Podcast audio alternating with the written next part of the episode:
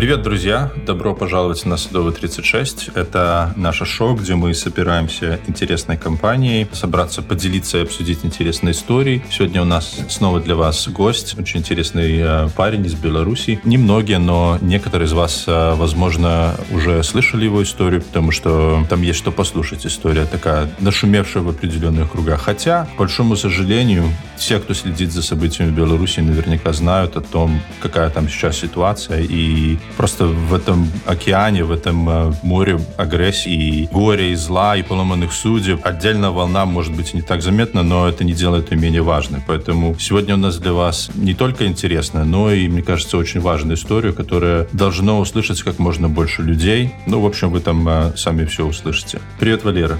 Ну, я, наверное, представлюсь. Всем привет, я Валера.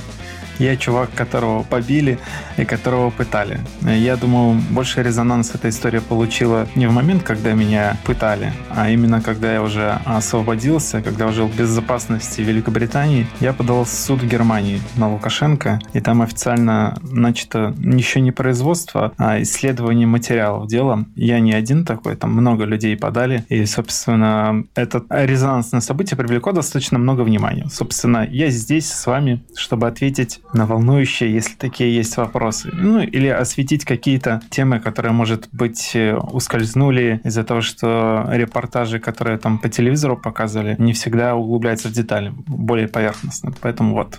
Отлично. Я обязательно в шоу-нотам прикреплю ссылку на этот репортаж, и до него мы еще дойдем. Давай я по возможности попробуем отмотать на, скажем так, э, начало прошлого года. То есть, когда выборы уже объявлены, но все, кто живут в Беларуси, ждут, что они пройдут точно так же, как и раньше. Где ты находился на этот момент, чем ты занимался и какова была твоя политическая позиция, насколько ты был активен? Ну, в общем, в тот момент я работал на две белорусские компании. Правда, одна из них израильская, а вторая аргентинская.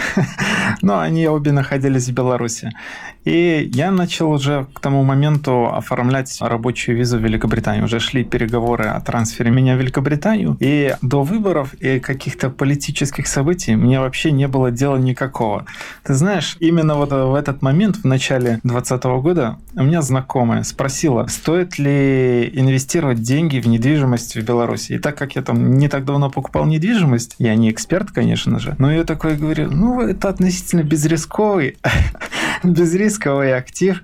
Ай, вообще, боже, какой я был наивный. И знаешь что, я вот больше всего сейчас переживаю, что из-за моего совета она вписалась в очень дорогую недвижимость, и ну, не очень дорогую, ну, для среднестатистического белоруса дорогую, я не перестаю об этом думать. Как вот э, мой такой житейский совет воодушевил человека на покупку актива, который обесценился уже процентов на 30 или на 40. Ну, слушай, знал бы прикуп, жил бы в Сочи. Любая покупка недвижимости сопряжена с определенными рисками. Тебе нужно было такой дисклеймер ей дать, прежде чем как совет дать, и, и все было бы нормально. И я так и сказал.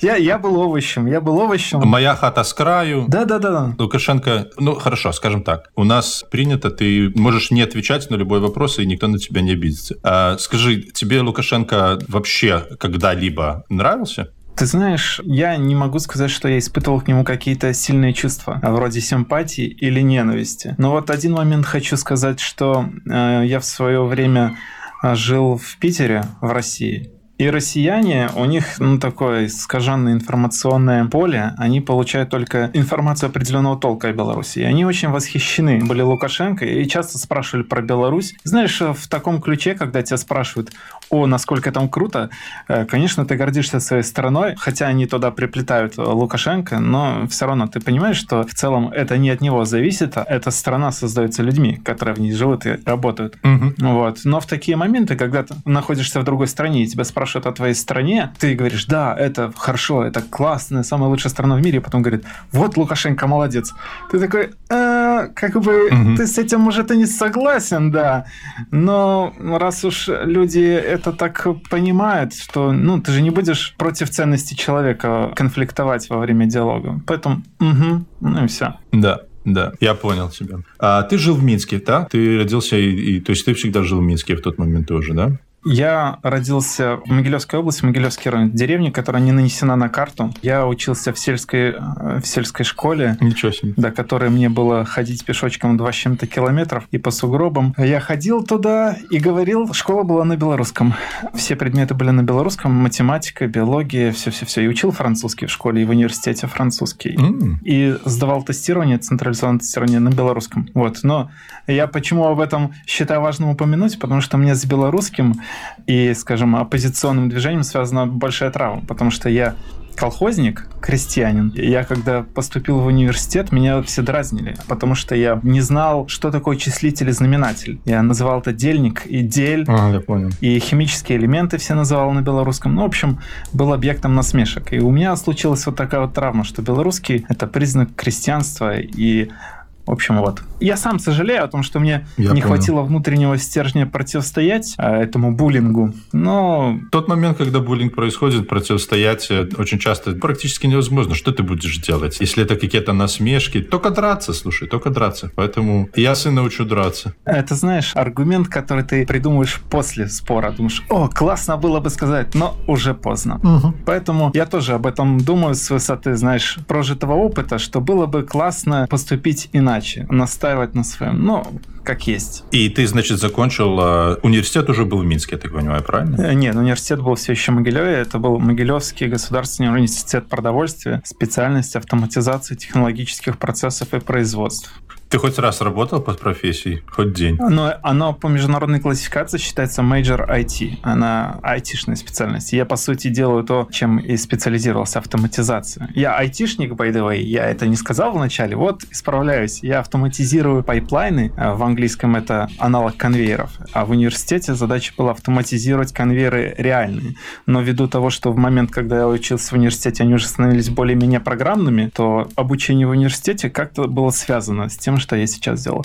Но, опережая твой вопрос, скажу, то, чему учат в университете, никак не связано с реальностью. И знания, которые я получил в университете, никак на практике не применял. Вот. Я понял, тебе не пригодились особенно. А из Могилева, из университета ты переезжаешь в Минск на работу, понимаю, правильно? Ну, я сначала был ИП в Могилеве, ну и там работал параллельно на всякие компании, выполнял контракты или наряды подряда. Но потом случился в 2010 году страшный кризис, когда, знаешь, был доллар, у него два курса было. Один на черном рынке, второй в банке. Но в банке его не купить. А у меня так деятельность была очень завязана на валюту, потому что нужно было закупать компьютерные комплектующие. Угу. И появилась возможность переехать в Питер. Были там знакомые. Угу. И я поехал гастробайтером в Питер. Ну, как гастробайтером айтишным. И почти пять лет лет прожил в Питере. Вот такие дела. Питер это прекрасно. Да. А из Питера уже переместился в Минск. То есть ты решил, ты пожил в Питере, и тебе надоело? Ты решил, что хочешь обратно на родину? Нет, скажем так, с Питером не были связаны какие-то долгосрочные планы и перспективы. В Питере я просто жил, работал, и не сказать, что испытывал дискомфорт. Но жена была уже беременна вторым ребенком в Питере, и у нее очень сложно проходила первая беременность, а вторая еще сложнее. И ввиду того, что мы были иностранцами, нам было очень дорого оплачивать все вот эти медицинские услуги, манипуляции, ведение беременности. Короче, а, мы просто не вывозили по деньгам. Ну, как мы. Я. В общем, и это было прагматичное решение поменять а, шило на мыло переехать в Беларусь ввиду того, что там полностью бесплатная медицина. Вот. А белорусам никаких? Там же вроде бы как э, единое государство, все дела. По этой линии никаких белорусам льготов нет? Нет. Ну, то есть у них есть заключено между собой соглашение между Беларусью и Россией, но там как раз-таки единственный случай исключения, когда они бесплатно предоставляют, это в случае родов экстренных. Во всех остальных случаях все медицинские манипуляции, они все платные. И для этого нужно иметь платную медицинскую страховку но эта страховка, вот как у меня, например, от работы, она покрывала только анализ мочи и анализ крови. Все остальное надо было покупать за деньги. В общем, это очень дорогое удовольствие было болеть в России. И я не знаю, как россияне болеют, как они лечатся, потому что э, у них примерно такие же условия. ДМС, вот это добровольное медицинское страхование, оно почти ничего не покрывает. Мгм. То есть там нужно либо хороший работодатель, Ничего себе. либо какие-то особые ма- манипуляции. Ну, в любом случае, мы не могли обслуживаться в госполиклиниках, мы по страховке обслуживались в частных, и это было очень дорого. Я понял. И это заставило вас э, вернуться в Беларусь, и именно конкретно в Минск. Но ты же в Минске до этого не жил, получается? То есть э, просто приехали, там сняли квартиру, да? Да, из Минска была жена, и, в принципе, расчет был какой, что жену часто клали в больницу, и что во время того, когда она лежит в больнице, с первым ребенком может посидеть теща, пока я работаю. В общем, в основном расчет был не то, чтобы на медицину, там, в общем, несколько прагматичных моментов сыграло. Во-первых, нужна была помощь с ребенком, во-вторых, медицинское обслуживание в Беларуси, и в-третьих, мы первое время жили у тещи, то есть это несколько таких моментов. Вот теща, она жила одна, и Да. и жилплощадь позволяла просто, ну, в общем, логистическая и финансовая оптимизация по всем параметрам получилась. Я понял тебя. Я понял. И это какой примерно год был? Это был 2014. Э, Как раз вот э, Украина, Россия, случился конфликт. Да, да. Российский рубль начал жестко обесцениваться, то есть мой реальный доход стал жестко падать, потому что у меня зарплата была в российских рублях. Мгм. Вот, в общем, все звезды складывались так, что настало время из России валить.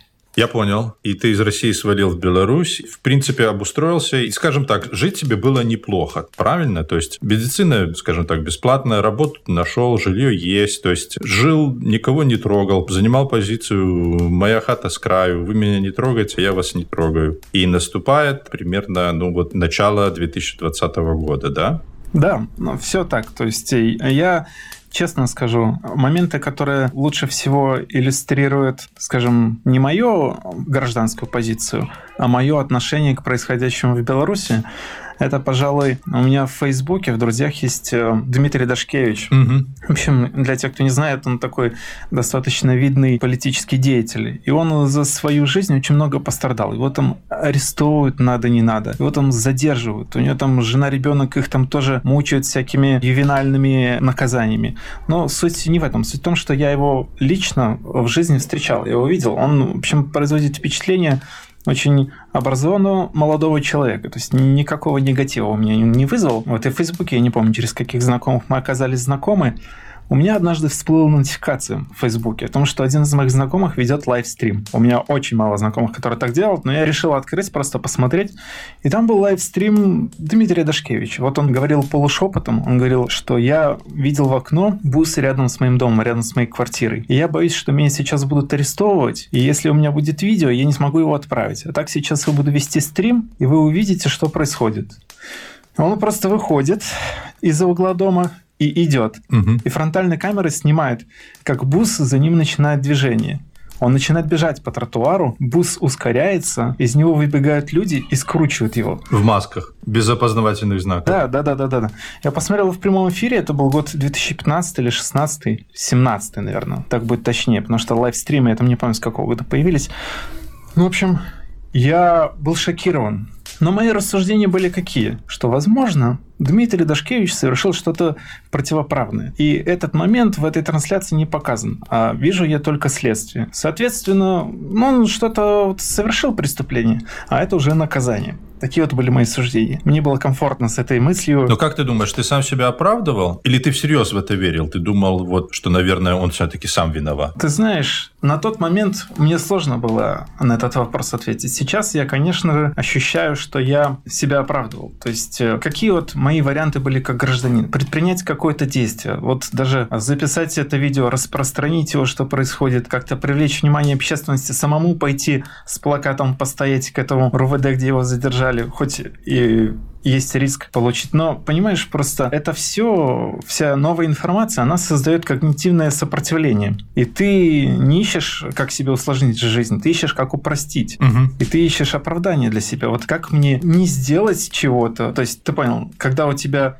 выбор между тем, чтобы что-то сделать... И что-то не делать. Ты ищешь причины этого не делать. И я вот нашел для себя причины не делать. Я нашел для себя оправдание, что он что-то совершил, о чем я не знаю. И что потом было тогда? То есть его арестовали и его тогда посадили? Ты не знаешь, не помнишь? А, его посадили на сутки, потом отпустили, но потом я наблюдал его окончательно, потом еще раз посадили. В общем, сейчас а, его недавно выпустили из тюрьмы. И ты знаешь, вот я что хотел обозначить насчет этого протеста, который начался с 20-х годов. Если есть у нас в стране такая категория змагары или оппозиция, которых традиционно считают, угу. то у меня несколько контактов среди них есть в Фейсбуке. И ты знаешь, что я заметил? Интересную особенность, как они отреагировали на вот эти события августа 2020 -го. Никак. Потому что они в этих событиях, они жили постоянно. То есть это их постоянно арестовывали, сбивали, пытали, увозили, мешки на голову надевали. Это над ними издевались, и никто не обращал внимания. А сейчас просто... А теперь это делают над всей страной. Да, а теперь это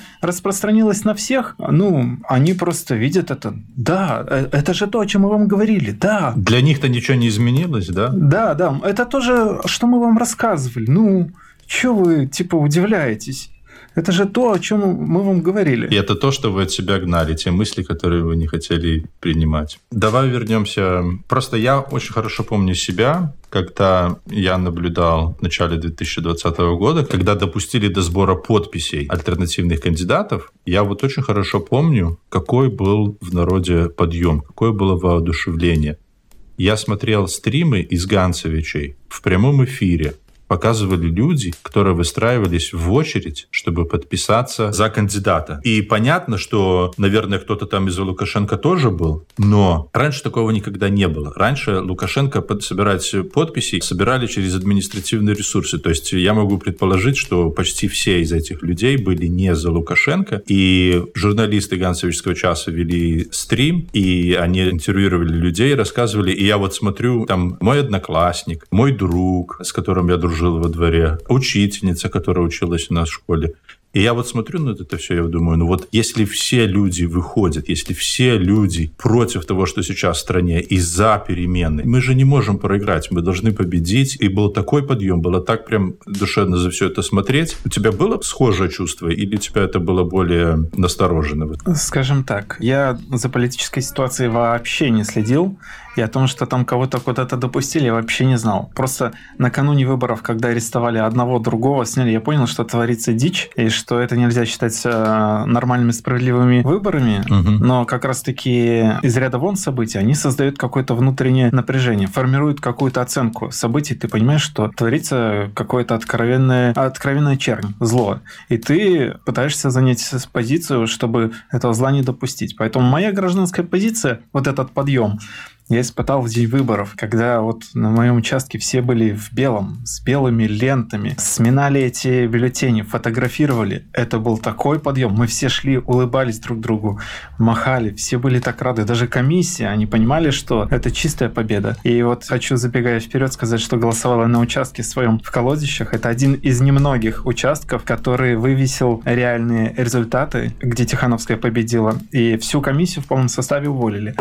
Вот. Но я просто хочу сказать, что это был такой подъем именно в день выборов. Мы чувствовали, что вот она, победа, что вот они, перемены. И никакого насилия. Вот почему вот там ругают, что не было там а, штурма Капитолия, не было баррикад. Да потому что вот она, атмосфера была праздника, что вот они, люди в белом, просто объединились, друг другу улыбаются. Такая эйфория была, просто реально опьяняющая. Мы вернулись с женой домой, приготовили ужин, поели. Не работал интернет, но мы были счастливы. Мы думали, что вот, мы завтра проснемся в Новой Беларуси. Так и получилось, но немного по-другому. Ну, расскажи дальше, что получилось. Вы сходили, проголосовали, ты проснулся утром, и что было утром? Учитывая, что интернет э, в стране не работал, естественно, я испытывал какую-то тревогу, напряжение. Я проснулся посреди ночи, мне уже не спалось. И я включил ноутбук корпоративный. С корпоративного ноутбука можно было выходить в интернет, потому что там хитрый израильский VPN. С него я подключился, и мне свалилась куча сообщений от иностранных друзей, которые спрашивали, в порядке ли я. Там из Лондона люди писали, спрашивали,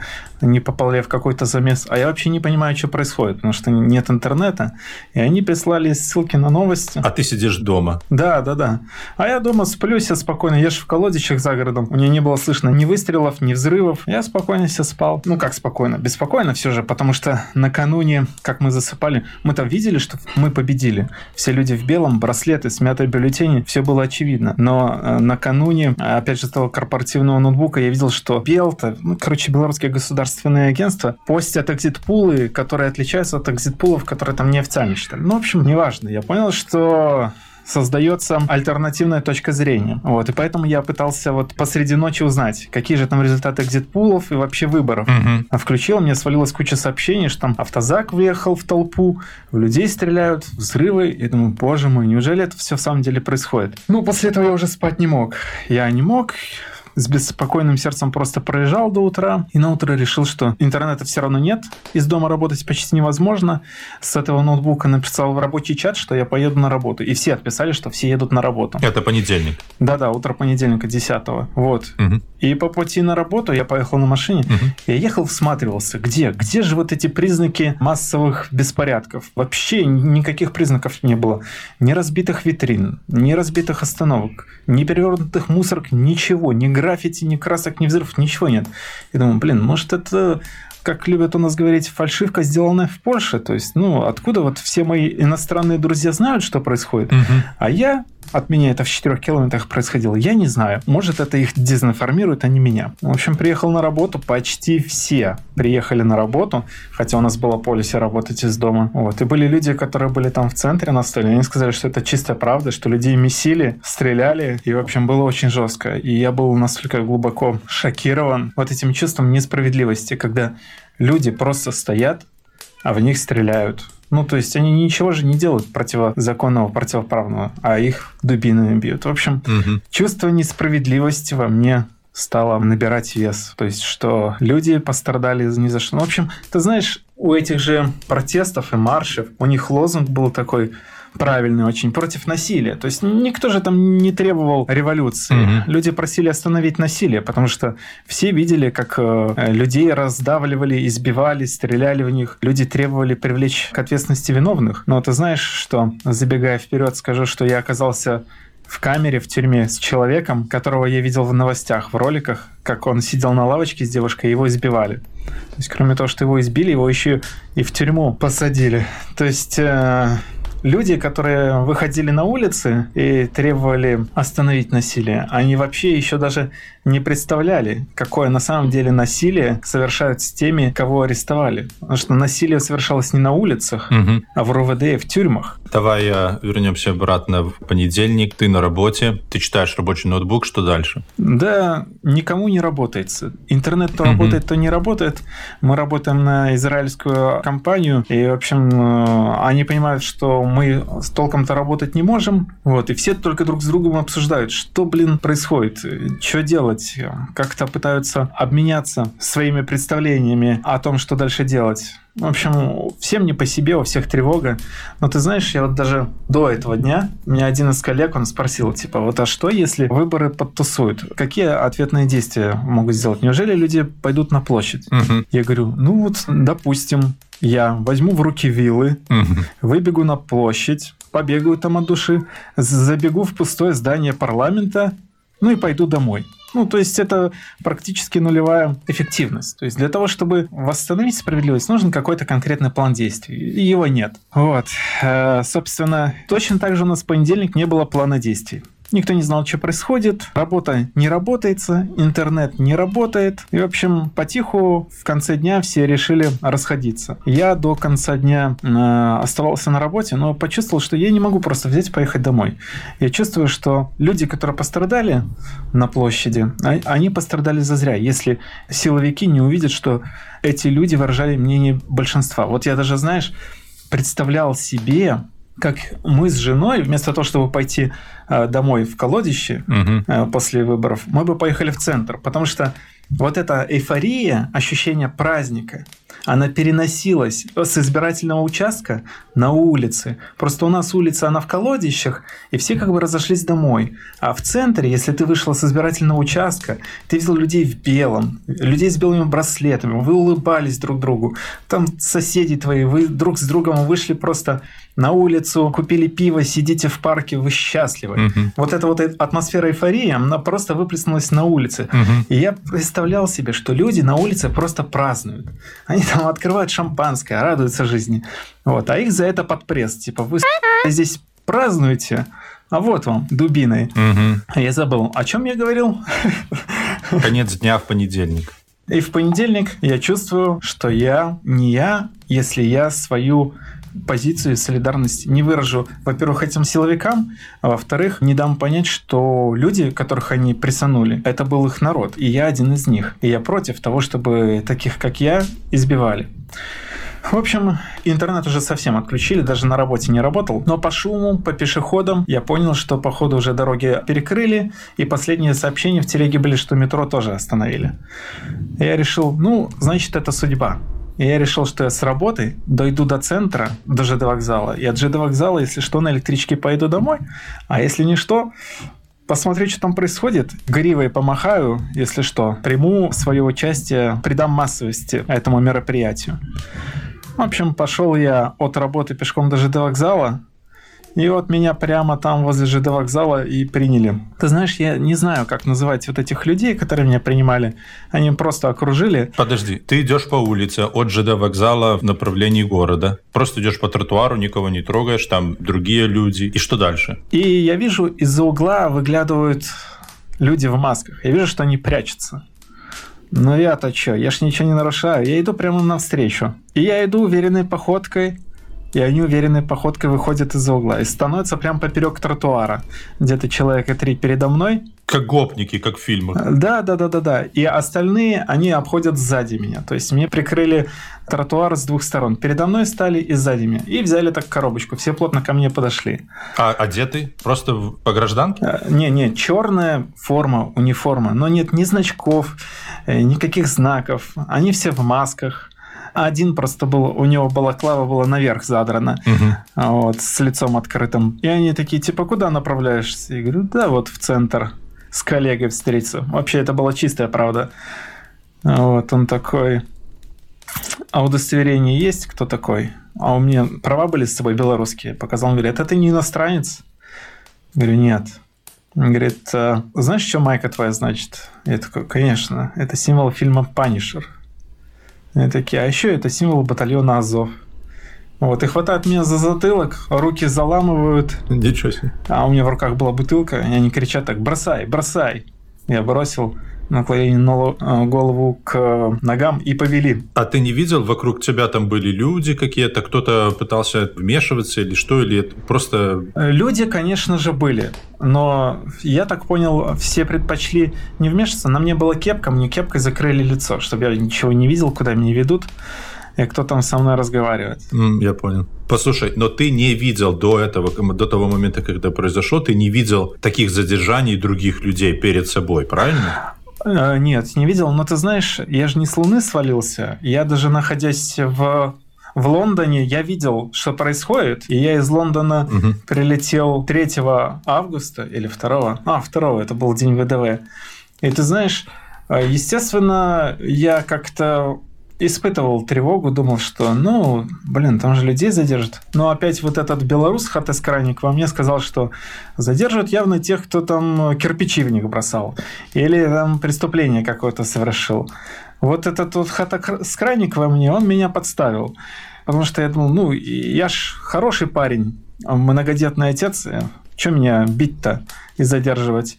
И я с полной такой уверенностью, что я из себя угу. сам себе классный гражданин, прилетел в Беларусь, несмотря на то, что все объективные данные говорили о том, что людей там на улице задерживают и избивают. Я вот считал, что меня это не коснется, потому что я Ну, потому что моя хата с краю. Угу. И вот ты с заломанными руками, тебя тащат э, куда? В бус к ним или куда? Во дворик, какой-то дворик, там стоит автозак. Возле автозака они вынимают все из карманов, стягивают руки стяжкой, бьют в грудь с колена и заталкивают в автозак, где сидят уже люди. Ну, есть подробное описание того, что они там дальше делали. Алгоритм такой. У меня остались смарт-часы на руках, и я со смарт-часов нажал там кнопочки, позвонил жене, сказал, что меня задержали. А учитывая, что они все Подожди, они тебя туда закинули в автозак и как бы дверь закрыли и ушли, да? И там только задержанные, правильно? Да. Я позвонил, сказал, что меня задержали, но, судя по всему, они изъяли все, что у меня было в карманах, и, судя по всему, телефон у них у кого-то был в руках. И они увидели, что телефон звонит,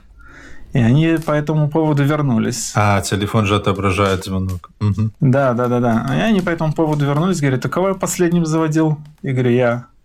«Ну, иди сюда. Вывели, Отвели к стене ближайшего здания, там застали разуться, стали бить просто по голове, по телу. Кулаками? Да, да, кулаками повсюду били, то есть это прям центр города возле ЖД вокзала. А ты стоишь со стянутыми руками, вообще ничего не можешь сделать? Да, да, да, у меня застегнуты руки сзади, и я босиком прижат спиной к стене. И они тебя избивают? Да, разблокировали мой телефон моим пальцем, и ну давай там чекать, кому ты звонил, а откуда у тебя деньги, а у меня в карманах были наличные деньги, британские фунты, ну и телефон подстава, конечно. У меня очень необычный телефон, OnePlus 7 Pro. Угу. Он полностью на английском. В нем английская симка в роуминге. И вся история звонков в Великобританию, все смс все на английском. Короче, ну все, они поняли, что это джек... Они решили, что ты кукловод. Джекпот, да. Они решили, что взяли Джеймса Бонда. Угу. И давай вокруг этого задавать вопросы. Угу. И я понял, что происходит. Что-то не... В общем, стали задавать, где работаешь, кем работаешь, какая зарплата. Ох, их расстроило, что у меня зарплата как 24 их. Угу. Вот. Просто смотрели фотки в галерее, искали что-нибудь экстремистское, а у меня там только фотки собаки, детей, на Медне я был в походе за городом с детьми, с ночевкой. И на мне были вот такие походные штаны, походные кроссовки, походная майка. И вот э, один из них там другому говорил, да ты посмотри, он шел нас убивать, посмотри на его штаны, посмотри на его старые кроссовки. То есть а кроссовки просто грязные. Они подумали, что ты прямо из лагерей тренировочных прямо сейчас приехал делать революцию. Да, мне потом КГБ это в пику поставили, что у меня по э, вышкам доступности телефона было, что я за городом все время провел. Ну, в общем, это очень неудачное стечение обстоятельств. Но, в общем, неважно. Да. Там, стоя босиком перед ними, прижавшись к стене, они избивают, спрашивают, сколько детей, какой возраст. Они же видят, что там трое маленьких детей. Угу. И фото Бланка за Тихановскую было. И я думал, честно, вот мое наивное предположение было, что они понимают, что взять с меня-то нечего, но они ждали главного. Вот пришел главный, это начальник РУВД заводского, Кислов Кирилл Станиславович. Вот один из милиционеров показывает ему мой телефон. Как зовут еще раз? Кислов Кирилл Станиславович. Привет вам, Кирилл Станиславович. Да. Ну, короче, они показывают ему телефон мой, говорят, вот фото Бланка за Тихановскую, больше на него особо нет. Похоже, пассажир не наш. Ну еще же Майка Punisher. Да, но он такой стоит, а мне по везите его в РУВД, пусть КГБ разбирается. Вот, и они еще раз, давай нахлобучивать. А, еще знаешь, что забавно? Меня спросили, если ты из Минска, если ты местный, то где твои ключи от квартиры? Я говорю, у меня биометрические замки, они по отпечатку открываются. А на работу у меня доступ вообще по лицу и по отпечатку. Ну, точно Джеймс Бонд. Ну и, короче, все, вяжи его. Это это стопроцентный аргумент. Ну, вот я просто говорю, что из-за того, что у меня не было ключей в кармане от квартиры, они вот не поверили, что я из Минска, что я местный. Ну, неважно. В общем, а меня отвезли в ментовский какой-то автобус, то есть э, а, желтый обычный рейсовый бус, и они там все сидели, щебетали между собой, меня завели, и повисла тишина. То есть все эти менты, которые там сидели, поняли, что происходит какая-то дичь. Меня кладут лицом на пол этого автобуса, и передо мной садится этот Кислов, Кирилл Станиславович. И он давай, угу. как маньяк, шептать вот так вот на ухо, я тебе дубину в жопу засуну. Ты выйдешь из тюрьмы, когда твои дочки замужем будут. Я тебя в камеру к зэкам посажу. Тебя опустят, как Тихановского. мне так плохо стало. Я ничего не ответил. Ну вот что можно ответить? Просто у тебя мороз по коже от того, какой д***изм происходит. Ты знаешь, вот э, вначале я все думал, что, блин, ну меня никогда в жизни не задерживали это, может, так обычно с задержанными поступают, угу. и это какой-то новый опыт для меня. Но ты знаешь, вот просто по мере развития событий я оценивал ситуацию из каких-то, знаешь, своих э, культурных источников информации, как там в фильмах видишь, как людей задерживают, ты понимаешь, что с задержанными так не обращаются. Даже с теми, кто убил человека, так не обращаются. Да даже с теми, кто съел человека, так не обращаются. Угу. И вот он сидел там надо мной, говорил гадости, оскорблял, я ничего не отвечал. Вот. И потом он сказал вывести меня из автобуса. Меня вывели и посадили в какой-то микроавтобус. И этот микроавтобус, это был как раз микроавтобус, который я видел по новостям. Это был микроавтобус без номеров, без ничего который ехал по городу и собирал пешеходов. В основном мужиков, которые шли поодиночке. Вот э, со мной в камере сидел человек, который шел в аптеку, потому что единственная аптека работала тогда на ЖД вокзале. Все бизнесы тогда позакрывались, все торговые центры позакрывались, потому что ожидались протесты, и все было закрыто. Вот ЖД вокзал работал, и там была аптека, он шел туда. Еще одного человека подобрали. Просто никого не трогал, даже в направлении обратного центра, наверное. Просто шел, никого не трогал. Да, да. Еще основной признак, что мы-то все знали, что будут протесты, и ни на ком из нас не было атрибутики. То есть никаких белых ленточек, никаких бело-красно-белых ленточек, никаких флагов при нас не было. То есть нас просто угу. за то, что мы мужики, и мы одни шли, в эту мясорубку замяли. Но потом не буду спойлерить, нам менты объяснили, почему так делали. Хотя, может, объяснить сейчас.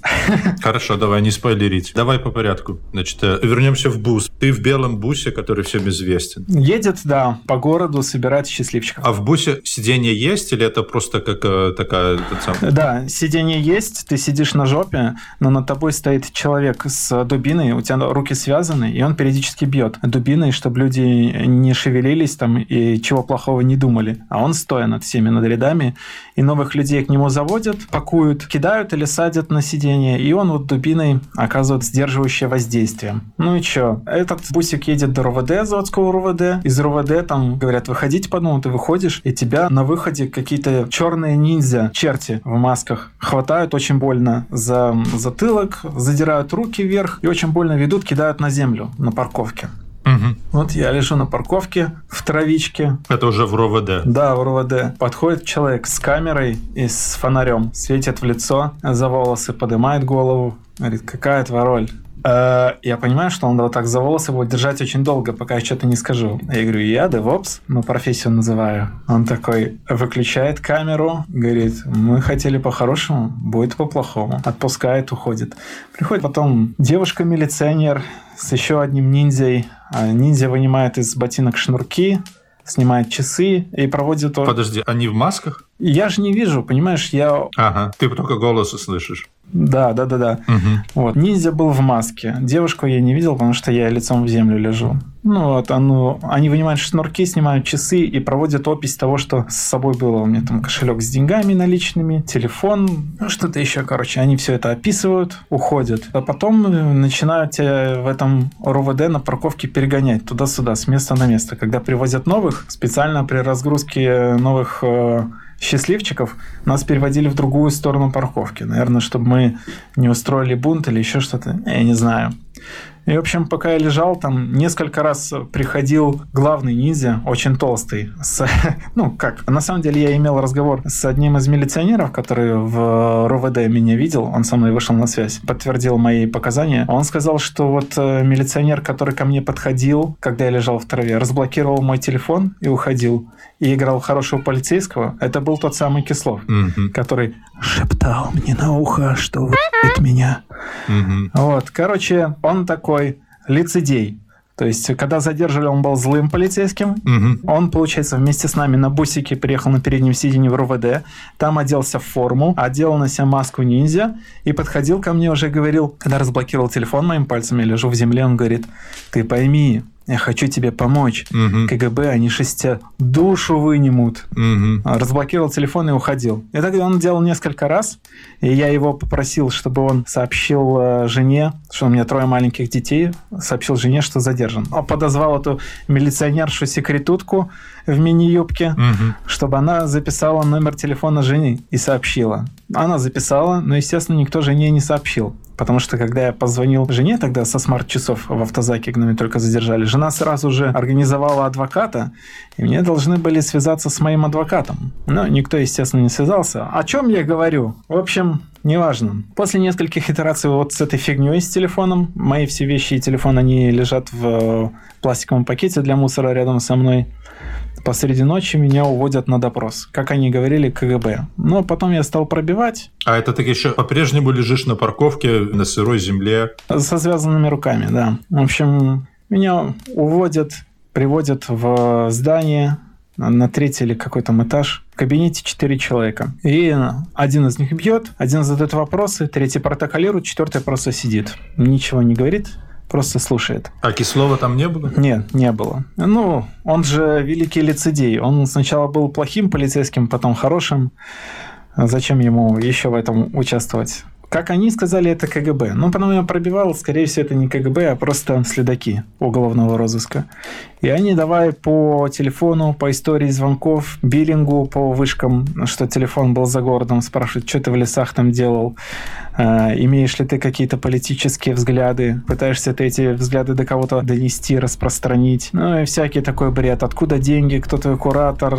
Они тебя снимали в это время? Нет. Э, вот когда был в кабинете, не снимали.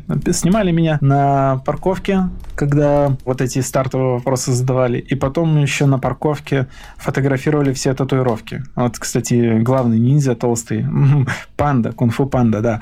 Он фотографировал все татуировки угу. на свой iPhone и Apple Watch у него. Я тогда даже подумал, ох, нормально менты живут, если у них iPhone и Apple Watch. Угу. Но потом мне сказали, что это их... Ну, наверное, же не только за идею там. Да, да, да. Ну, короче, нормально они там живут. Но неважно.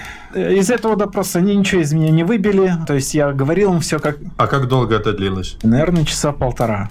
А реально, я уже очень устал там. Полтора часа ты сидел, они тебе задавали вопросы и били при этом. Да, да, да. Ты сидел на стуле, прям как в фильмах показывают. На стуле сидишь с привязанными руками сзади. У тебя были кровь, гематомы. У меня э, после тюрьмы было сотрясение мозга, ну, ушибы везде, ссадины, и от стяжек кровь на руках, ну, такие кровавые потеки, но суть в том, что мне стяжками потом дальше расскажу. Ну, хорошо. Передавили руки, и я до сих пор не чувствую кончики пальцев пальцев.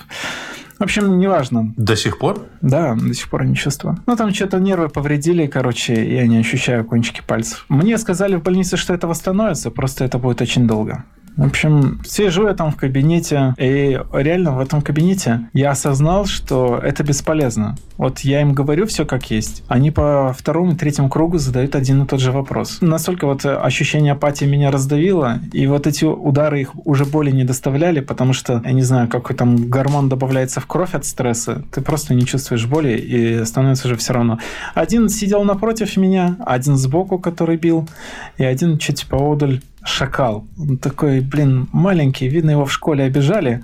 И вот он ну, пытался самореализоваться за счет давления на меня. Ну, а четвертый просто сидел молча вдали. Он ничего не говорил, ничего не писал, просто там присутствовал. Ну, в общем, э, опять они там ничего не выбили из меня. И я понял, что вообще разговаривать с ними было бесполезно. Они там тоже пытались стебануть. Я чувствую, ты сейчас скажешь, я требую адвоката. Я говорю, ну зачем мне адвокат? Я ничего плохого не совершил. Я вам пытаюсь донести свою точку зрения, вы не слушаете. Вот реально вот эта фигня, они не слушают. Они увели меня по пути, один из них меня повел, говорит, тут мы хотели по-хорошему, будет по-плохому ну, хрена знаешь, там по-плохому, кинули опять в траву. А там люди на парковке по-прежнему лежат, да? То есть э, вся парковка заложена людьми, такими же, как ты? Да, да, да, да. На парковке около 55 человек было. Одного там футбольного фаната лупили так, что он терял сознание. Он, он просил в туалет, его не отводили. И когда он возмущался, там за свои права пытался высказать, его избили так, что он потерял сознание. И вот рядом с ним была девушка, Диана, 20 лет. Чтоб ты понимал, просто когда рядом с тобой бьют человека, это очень тяжело. Ты слышишь, как его тело мякнет. Он же не кричит там «О, воды мне скорее, я теряю сознание». Ты слышишь, как меняется звук удара. Потому что когда человек сопротивляется, он напрягает мышцы. Ничего себе. А когда он теряет сознание, он же обмякший такой, удар такой становится хлесткий. Плюф, плюф. Ну и вот он в очередной раз потерял сознание. Это ночью, среди ночи. Ну да, это час или два ночи. Эта девушка закричала «Остановитесь, вы его убиваете!» И они насовали ей ногами. Ну, сказали, тоже хочешь получить? Она была связана, но, что интересно, она была единственная, кому надели наручники. Я так и не понял, наручники это типа хорошо или плохо, но она единственная девушка была из задержанных, и она единственная, кто был в наручниках, а не в стяжках. Ну вот ей насовали, и больше от нее я ни звука не слышал. Вот. Еще был вот в очередной раз рядом со мной человек, лежал в луже крови и периодически стонал. Тот, кто ближе всех к нему, он рядом со мной был, он просил для него скорую. Он говорит, ну, вызовите ему скорую, он умирает. Вы не видите, сколько крови? Он говорит, ну, хочешь ему помочь? Вот это будет твой билет на волю. Бери его и тащи, вы оба свободны. Он взял его, водрузил себе на плечо. Ничего себе. И потащил. Им открыли ворота, и я никого из них уже больше не видел. Ну, еще человек был там... Слушай, ну, это можно сказать геройский поступок, потому что его как отпустить, так и точно так же могли начать избивать, правильно? Да, ну, я тебе говорю, что дальше там был человек, который попросил врача, ему плохо с сердцем стало. Угу. И вот это было для нас всех демонстрация, что врача звать не стоит. Побежали сразу два угу чертя, и стали его лупить дубинами. Ну, они оттащили его так за спины. Там, кто пытался посмотреть, тех тоже били, ну, запрещали смотреть в сторону, должен смотреть перед собой, в землю или в стену. И он там кричал, его избивали. Но потом я с этим человеком был в камере. Он сказал, что его начали избивать. Подбежал реальный доктор и сказал, стойте, стойте, у него действительно плохо с сердцем. Отвел его в машину скорой, дал какие-то таблетки, его потом притащили на парковку, положили на траву и больше не трогали. Вот он лежал там всю ночь стонал, но его больше не трогали. Но и не отпустили тоже, да? Не, не отпустили. Но ты знаешь, насчет отпустили, были люди, к которым приходили и спрашивали год рождения и фамилию. Ну, там молодые какие-то были. Видно, за кого-то там кто-то по связям вписался. И им говорили, ну вот, считай, это ваше предупреждение, все, валите отсюда. И они уходили. Ну, так, троих или четверых отпустили. Видно, кто-то кому-то куда-то позвонил, и их отпустили. Но не меня. Ты знаешь, я вот лежал в траве и думал, блин, есть же там всякие правозащитные организации, весна. А кроме того, я же не позвонил. Она же точно должна была кого-то нанять. Кто-то должен меня спасти. Но не могут просто вот так вот избивать там в РОВД на понатыканные везде видеокамеры. Я вот думаю, блин, ну это же все снимается на камеры. Не может быть так, чтобы людей дубинами избивали на камеры. А теперь понятно, что может. Угу. Вот они всех этих э, ментов запачкали в крови. И эти видеозаписи это стопроцентная Э, как сказать, компромат на них, для того, чтобы они продолжили служить, ну как это служить, блин, исполнять эти фокусы. Исполнять преступные приказы. Да. Потому что сами теперь заморались в крови. Ну, в общем, а, даже если они там по незнанке или не хотели, потому что, вот я уже отмечал, не один раз там были... Это нельзя делать по незнанке, и это нельзя не хотеть. Если ты видишь людей в крови на земле, избивать девушек ногами, это нельзя делать по незнанке. Даже как бы тебе голову не промывали... А, я понимаю. Я просто тебе говорю, что садисты есть везде. Но садисты, конечно, избивали. Но там были люди, менты, на которых не было лица. Видно было, что им это делать неприятно. Вот когда переводили с места на место, те очень жестко заламывают руки, очень больно. Ко мне подошел мент, он очень аккуратно взял меня под руку. Он сделал вид, как будто бы делать мне больно, и всем своим видом показывал мне, чтобы я симулировал, чтобы черти не подошли и не сделали больнее. Угу. Ну и был мент, конечно, в самом начале во время задержания, который показывал мой телефон начальнику, он говорил, что меня нужно отпустить. Но тот ему не поверил. И этот мент, он был в РУВД, и это была смена перед рассветом. Он возглавлял там милиционеров, которые без масок по форме и без масок, без балаклав. Они дали нам воды попить, они разрешили сходить в туалет. Подожди, это новая смена пришла? Это была смена милиционеров, э, которая осталась на всю ночь в РУВД, и когда черти уехали, и ОМОНовцы уехали, они единственные, кто остались, и разрешили в туалет сходить и попить, и даже позы менять. Вот, то есть э, это были самые адекватные челы, и видно, что им было неприятно, что, дел... что происходит. И вот когда пришла их пересменка, черти эти в масках, они выстроились в ряд, И вот только открываются ворота, входят черти, и они так щик, синхронно разворачиваются и уходят. Там даже ни руки не подали, ничего. Ушли, продемонстрировав, что они от этого процесса хотят дистанцироваться. Ну вот я тебе просто говорю, что менты сами в заложниках. Чтобы ты понимал, там не только об имуществе вопрос, потому что они в квартиры живут. Ментам за невыполнение приказа или противодействие колоссальные сроки. Там, если ты читал новости, мент, который был из моего РОВД, из заводского, Дмитрий Ох, блин, не помню фамилию. Ну, в общем, начальник уголовного розыска. Его самого пустили под пресс очень жестко, за ни за что. И он сейчас в тюрьме сидит. А, по абсолютно надуманному делу. Это была демонстрация для всех ментов, что увольняться из э, внутренних дел не стоит. Я уважаю тех, кто уволился. Это, конечно, достойный поступок. Они подвергаются опасности и подвергались, и до сих пор подвергаются. Но вот я тебе говорю, что мне нужно было пробить кое-какую информацию – обо мне и о моем деле. И я это делал через сотрудников милиции, то есть те, которые сейчас там работают. То есть есть люди, которые там находятся, ну, не хотелось бы сейчас их подставлять, но просто не все так черное и бело. То есть в той ситуации, в которой они оказались, если они не выполнят приказ их самих с нами в автозак закинуть, Лучше, что они могли сделать, это не бить. И я, учитывая то, что это было 10 августа, то есть это угу. свежачок прям. Многие из этих ментов не были на разгонах, и они не понимали, что происходит. И вот они не били. То есть они пытались как-то смягчить, что ли, впечатление от происходящего, потому что э, видно было, что вот эти черти в масках, а, которые были в РОВД, они там специально, чтобы их контролировать. Угу, я понял. В общем, это сложная схема. И, понимаешь, внутрянку может рассказать только человек, который там действительно находился или находится. Но я тебе хочу сказать, что не все так однозначно. И когда сейчас там говорят, ментов всех на вилы поднять, это вряд ли повернет их на сторону народа. Они не в большей части, но испытывают когнитивное вот это состояние, когда они отличают добро и зло, и им бы, может, и хотелось бы примкнуть к добру, но они сами в заложниках. И большая часть из них теперь не выездные. А еще в те времена, в августе, если ты не помнишь, Путин сказал, что если менты трухнут, пригонят российских. То есть э, они оказались в таких клещах. И, в общем, самое логичное было движение в тот момент это уволиться. Ну, в общем, респект и уважуха тем. Ну, кто успел, тот уволился, потому что не сразу же начали приставать за увольнение или сразу? Не сразу. Не сразу, потому что там была эта тема с пандадок. Они решили остановить тех, кто открыто высказывает, что он уволился. Потом ну, в общем, те случаи, о которых я знаю, когда стали прессовать, это сентябрь. То есть это не сразу, конечно же, но чтобы ты понимал, оттуда и увольняют не одним днем. То есть, э, учитывая, что он там написал заявление, плюс две недели туда-сюда. Угу. Короче, я не оправдываю их. В конце концов, ты знаешь, мне жена говорит, что у меня стокгольмский синдром, угу. и я пытаюсь придумать оправдание для своих мучителей. Но я тебе говорю, что я пытался ставить себя на их место. Я видел их вот эти отсутствующие лица. Ну, на них не было лица. Видно было, что им неприятно. Вот им неприятно не то, что бить людей. Тем, кто били людей, это делать было им приятно. Там а, садисты отъявленные.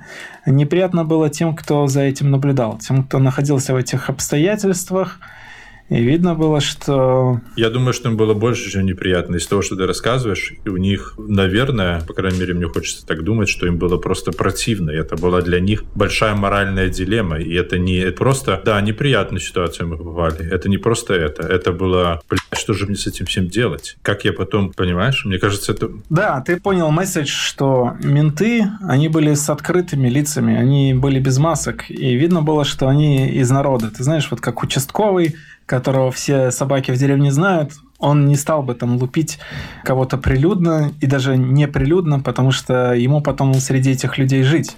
Его сарай еще подожгут. Но я вообще не оправдываю. Просто говорю, что были те, кто явно совсем не испытывал удовольствия от происходящего. Хотя были те, кто испытывал. Ну, садисты всегда есть, поэтому я бы не стал всех под одну гребенку равнять, что все садисты или все белые пушистые, всяко бывало. Но во имя, знаешь, нормализации, не нормализации, а победы добра над злом, я бы просто задекларировал, что те, кто помогали или помогает, я надеюсь, Байпол о них позаботится и придумает механизм, как этих людей потом реабилитировать. Угу. По крайней мере, очистить от тех и разделить тех людей, чтобы их не смешивали в одну эту самую. И мне кажется, для того, чтобы провести нормальное расследование, вот как раз такие люди, как ты, они очень-очень э, будут важны, понимаешь? Потому что такие свидетельствования очень важны. Люди должны знать, что, как ты говоришь, не всех нужно грести под одну гребенку, и не все там по своей воле. Да, еще просто хотел, раз уж эту тему задел, поделиться, что поначалу все это было очень на эмоциях. То есть э, люди очень остро реагировали на то, что людей избивают, убивают, и они стали изолировать силовиков от себя. То есть атаками там в социальных сетях, деанонимизации, она окуклила силовиков, дистанцировала очень сильно от людей. Даже те, кто э, ничего не делал, были вынуждены как-то оправдываться, доказывать свою э, невиновность перед гражданами.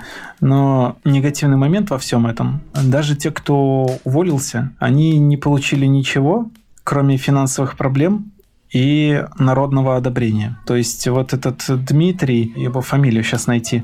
Не думай об этом, мы потом скинем в шоу-ноты, добавим, ты мне потом пришлешь. Его не защитили, то есть его на улице отловили, организовали ему какую-то подставу, и все, и закатали в тюрьму. То есть э, нет механизма защиты людей, которые ушли из системы, а их прессовали больше всех – для того, чтобы показать, что так делать не нужно. Ну, это так, ремарка. Еще, знаешь, стоит сейчас шокирующую новость сказать? Давай оставим э, новости шокирующие для после шоу, к которым мы перейдем э, после основного шоу. Но я хочу вернуться. Утром э, приходят новые милиционеры. Хочу, во-первых, им сказать, местно или нет, но сказать спасибо, что они, по крайней мере, после того ада, через который вы прошли всю ночь на животе на голой земле, по крайней мере, они вам дали возможность ходить в туалет, попить воды, новые позы и возможности принять. А что дальше было? Ну, в общем, потом после них стали прибывать э, новые черти в масках. Опять? Да, да, да. То есть это была пересменка. Эти менты, они были всегда. Они были в этом РУВД. Просто когда все черти ушли, они остались одни mm-hmm. и позволили там вольности попить в туалет и расслабиться. А когда стали новые черти приходить, а, они уже выстроили, типа, они такие очень строгие были и держали нас в ежовых э, рукавицах. Вот, и мы такие, типа, все, оп-оп, стоим на коленях, все нормально, со связанными руками.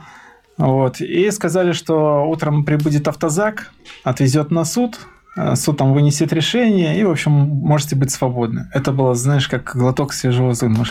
Фух, наконец-то все это закончится. Не так плохо, как могло бы быть. Вот. Но приезжает автозак, угу. и всех делят по алфавиту и загружают первую часть. И ты знаешь, вот здесь первое сомнение, которое ко мне закралось в голову, я думаю, блин, а чего так долго грузит автозак? Ну, что может быть проще людям сесть в машину и поехать?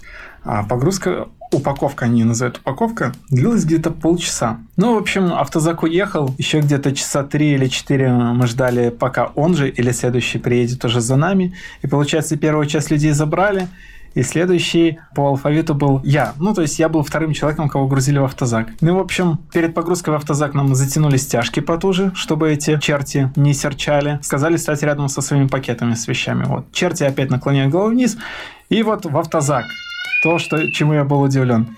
Тебя загоняют, там внутри стоит человек с дубиной, и орет лежать, лежать, и бьет тебя, и лежать на пол приказывает. Ты ложишься, следующий человек заходит, его кладут на пол рядом с тобой. И, в общем, начинают так всех укладывать на пол. Подожди, лежа? Да, лежа на пол, лежа на пол.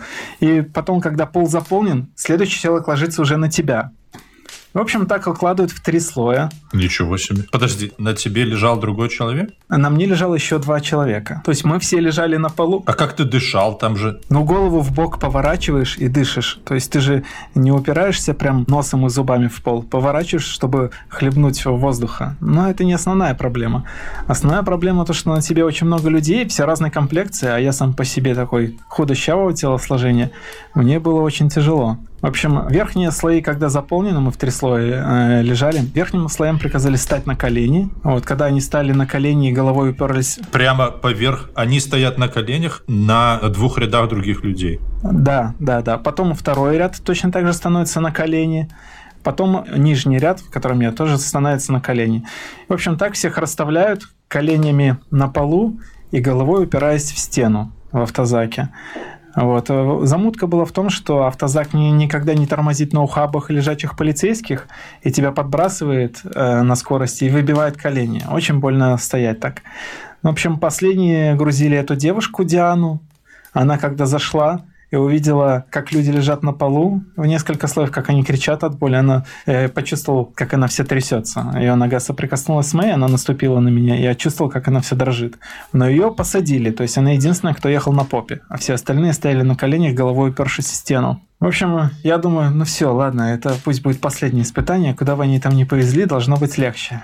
И вот командующий этой упаковкой... Все... И долго ехали? Слушай, вообще, мне сложно сказать, но потом, когда меня забирали из тюрьмы, дорога где-то минут 40 на легковой машине. На автозаке я подозреваю больше, но в автозаке я был э, часть времени без сознания. И я не осознаю, сколько времени точно прошло. Вся замутка была как раз-таки в автозаке, потому что автозак – это пыточная камера на колесах. Там нет ни камеры, ничего. Они могут там делать с тобой, что хочешь. И вот когда упаковка закончилась, зашел ко мне... И сколько у вас было человек? В 27, по-моему, 27. В общем, э, упаковка закончилась, командующий этой упаковкой зашел, говорит такой, а кто такой Самолазов? И я говорю, я. И он на меня пальцем показывает, говорит, ему особое внимание. Ну и тут же один из чертей подлетает, за волосы меня оттягивает, говорит, покажи, что у тебя на майке. А меня это майка, блин, с черепом, панишер. Он говорит, так это ты. И по голове начинает бить, и головой об стену. А ты что? А что он говорит, а ты? Так это ты. Я не знаю, что. Потом я спрашивал у ментов, которые со мной ушли на связь, почему э, все спрашивали про мою майку перед тем, как бить. Они сказали, что, ну, в общем, сейчас уже известно, что их дезинформировали, что убили двоих ментов, и один из э, нападавших или организаторов был в майке с черепом. Ну, в общем, они думали, что... Подожди, в Беларуси убили двоих ментов? Да, но это ментам так сказали. А, я понял. Чтобы ты понимал, э, на чем строилась их э, э, жестокость, на дезинформации. То есть их дезинформировали. Мы когда лежали там на траве в РУВД, один из ментов подошел, громко крикнул, из-за вас есть первая жертва. Мы такие, что, что случилось-то? Он говорит, вот пытался человек бросить взрыв пакета, на нем подорвался. Ну, всем уже достоверно известно, что его застрелили. Это речь шла о... Тарайковском. Да, о Тарайковском, на Пушкинской, которого застрелили прямо в упор.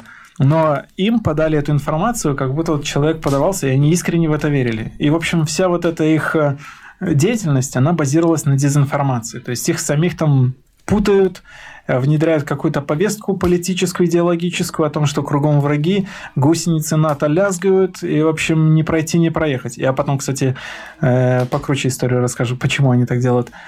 Это, это, это ты! Бах! И эта командующая упаковка говорит, не сейчас, на потом его оставьте. И угу. я еду, думаю, ну, автозак тронулся, я еду, это будет жесть какая-то. Они сказали, что любой, кто попросит ослабить стяжки, попить, поесть, поссать, будет жестоко избит. Что все ехали молча. Вот. Но при этом они в пути всех избивали, потому что автозак едет, подпрыгивает на этих ухабах, у кого-то перевязаны руки жестко, кто-то бьется коленями, людям очень больно. Люди плачут, кричат, молятся, кого-то стошнило. А, это было жестко. И они продолжают от всех избивать при этом. Дубинками или кулаками? Ну, кулаками, кулаками. У них там дубинок, кстати, по-моему, и не было в автозаке. Вот. Избивают, и при этом говорят не кричать. А, но через минут 15, когда мы покинули территорию города, один подошел из них, а, разрезал мне стяжки, которые у меня были на руках, и вытащил откуда-то из-под сидения специально такие плотные и толстые стяжки. Специальным образом мне за спиной сложил руки и затянул эти стяжки. Я вот почувствовал, что кровообращение остановилось моментально.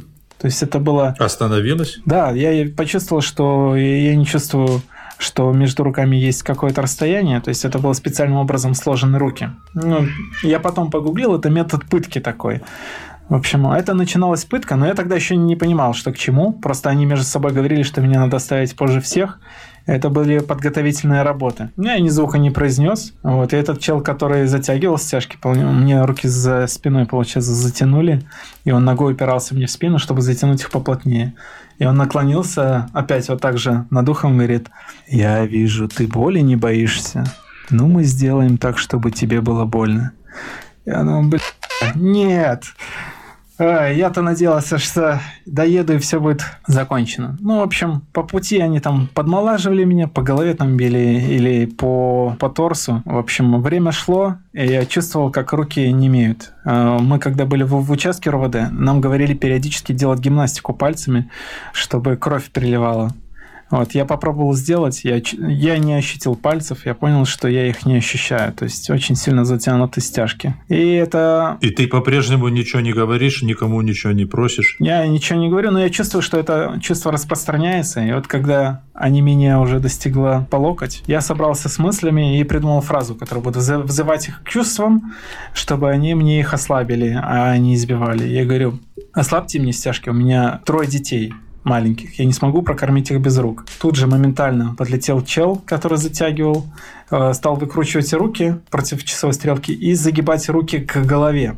То есть у меня руки сзади, он их выкручивает одновременно и тянет их к голове. В то время, когда они стяжками натянуты, боль нереальная. Но это заорал и потерял сознание. Я не помню, что там было. И отсюда а, отсутствие восприятия времени. Вот. В общем-то, дальше уже, когда подъезжали к Жодину, или уже подъехали, я, в общем-то, очнулся в луже своих слюней, и чьей-то крови. Ну, не моя кровь была. В общем, пришел в себя, опять эти руки. Но ты знаешь, я вспоминал методичку о том, как накладывать жгут. Я помнил, что э, не больше 40 минут можно, потому что потом происходит необратимая потеря, необратимые повреждения сосудов. Угу.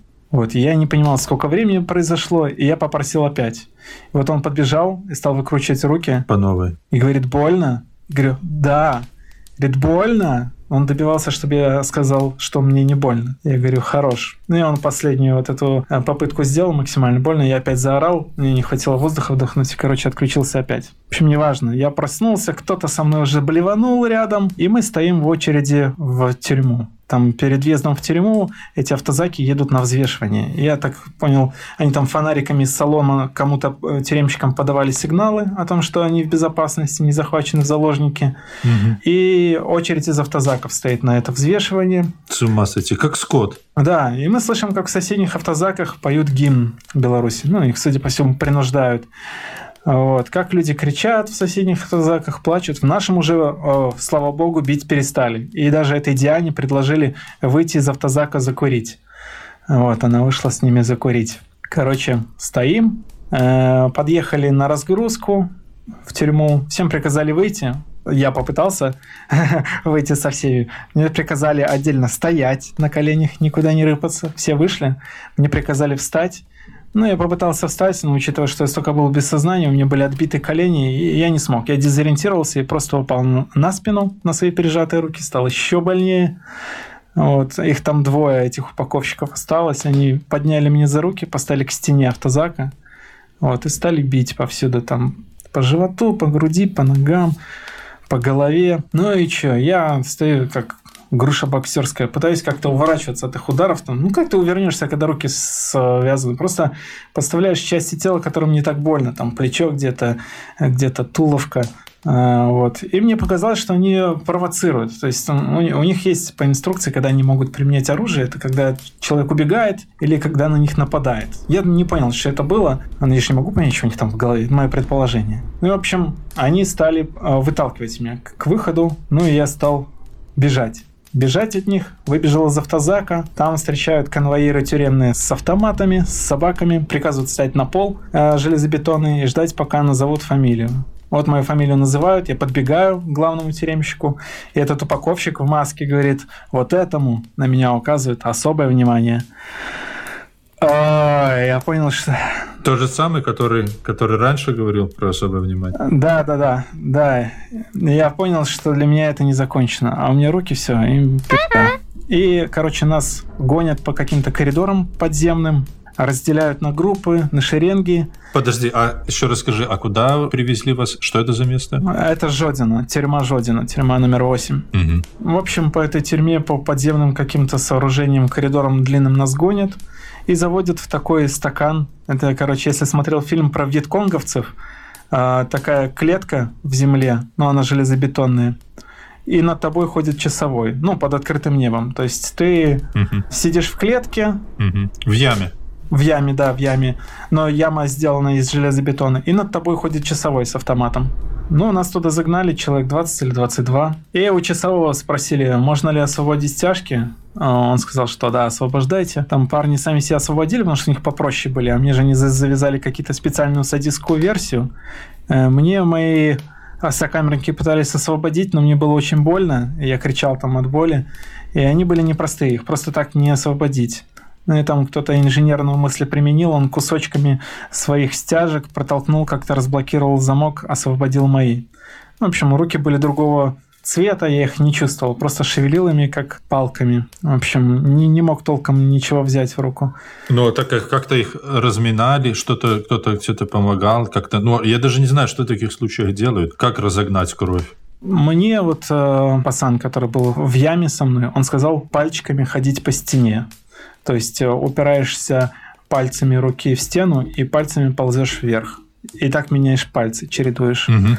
Ну, в общем, вроде чувствительность вернулась, но я не мог особо, ну, шевеление руками, но я не мог особо ими управлять. То есть просто шевелило все. В общем, там в этой яме мы пробыли до ночи, уже стемнело, было холодно, не было еды, воды. Это уже 11 число, это второй день, получается, в вашей тюрьме. Это еще 10 ночь, ну, примерно 11 вечера. А было днем очень жарко, и нам дали на 20 человек первый раз за день попить бутылку полтора литра на всех. И мы выстроились в круг, ковид, не ковид, мы пустили по кругу эту бутылку. Ну, каждому хватило сделать по глотку. Угу. Но ты знаешь, я еще в автозаке словился на мысли, когда проснулся в луже, очнулся в луже чьей-то крови. Я подумал, что какой ковид? Ведь умереть можно прямо сейчас. Вот они творят, что хотят. И ты знаешь, смотрел по сторонам, искал, может, в этих автозаках есть камеры, и не будут они такой чернь творить. Ничего там нет. Они могут делать, что хотят. Ну, в общем, из этих э, подземных нор, из этих э, вьетконговских э, ям нас повели дальше еще разделять на группы.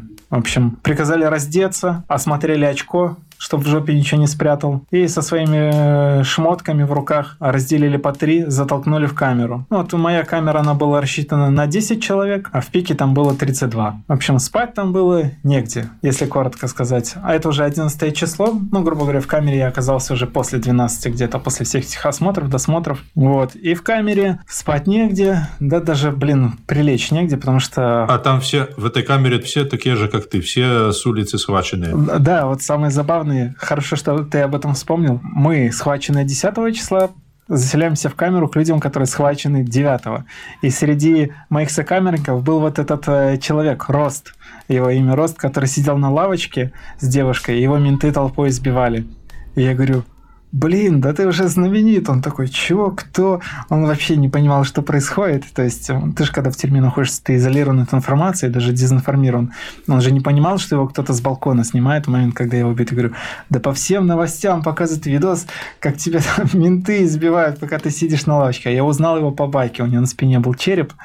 В общем, вот. Я спросил его, как тебя задержали. И вообще, ты знаешь, в тюрьме там только истории были, кого как задержали, но мы провели интересный соцопрос. Кого задержали на протестах? Или хоть кто-нибудь булыжник кинул? Никого. И ты знаешь, почему вот хватали именно тех, кто один шел по улице? А, один из моих сокамерников, он ехал с ОМОНовцами, а вот теперь приготовьтесь к шокирующей информации.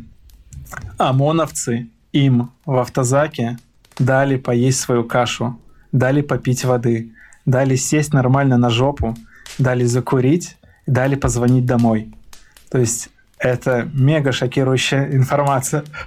Подожди, это люди, которых точно так же, как тебя задержали? Это какого числа было? 10 да, да, э, это 10 то есть, ну, 10 мы ночь провели, получается, в РВД, а 11 ОМОН, когда их вез в тюрьму, ОМОН дал им попить, поесть, закурить, позвонить домой, и сидеть на жопе. То есть... Э, с чего такая? Ничего, но просто я тебе говорю, что люди разные бывают. Бывают садисты, вот как у меня, которые там на ухо шепчут, что вы... А бывают вот э, люди видят, что мы там измощены были, то есть ты же в РУВД не ел, не пил, не ссал, люди просто никакие, почти без сознания. Там люди терпят э, уже в сортир сколько не ходили, теряют сознание. Вот, им просто дали поесть своей каши, вот эту пайку. Ну, ты знаешь, с одной стороны, грустно, что эта история нигде э, в новостях не фигурировала. Но если бы она была, по БТ тут же бы показали ОМОН кормит кашей задержанных. Ну, то есть угу. разные случаи бывают. Кого-то кашей кормят, а кому-то дубину в жопу суют. Поэтому... Я думаю, что даже если бы это появилось где-то, и бы ты рассказала такие эти самые, то тем же, кто кормил кашей, если бы они нашли, кто это, еще и вломили бы, скорее всего. Я читали, что либеральничаете с врагами. Да, да. Но, но ты знаешь еще, как там люди говорили, что надо в социальных сетях на кого-то как-то воздействовать. Я вот говорю, когда ехали, мы связаны с руками за спиной, и нас там били. Ты знаешь, когда взрослые мужики кричат от боли, а кричат они от боли крайне редко, и рев такой зверский, от которого мороз по коже, как дикого зверя, когда убивают. Никто не может спокойно это воспринимать. Человек, ОМОНовец, спокойно беседовал по телефону со своей девушкой. Причем у них такие светские беседы были о том, куда вечером пойти, что у них будет на ужин, как омывайку в машине понять, где он ключ спрятал. Я просто ехал и охуевал, думаю, вот она это все с ним обсуждает и слышит, как взрослые мужики плачут. Плач не похож на плач, он на вой похож. Как ей комфортно, то есть она знает, что он там, ее молодой человек на работе людей убивает, и ей комфортно с этой мыслью живется. Ну, в общем, разные люди бывают, и по-разному можно к ним относиться, но я говорю, что нужно градировать. Не все такое прям черное-белое. Были и нормальные пацаны. Но еще скажу, что я состоял в чате бывших задержанных, и были пацаны, которых задержали второй раз. Второй раз. И это мне рассказывали, когда ехали в тюрьму. А ОМОНовцы сказали им сесть на жопу на сиденьях и сказали такую фразу «давайте оставаться людьми».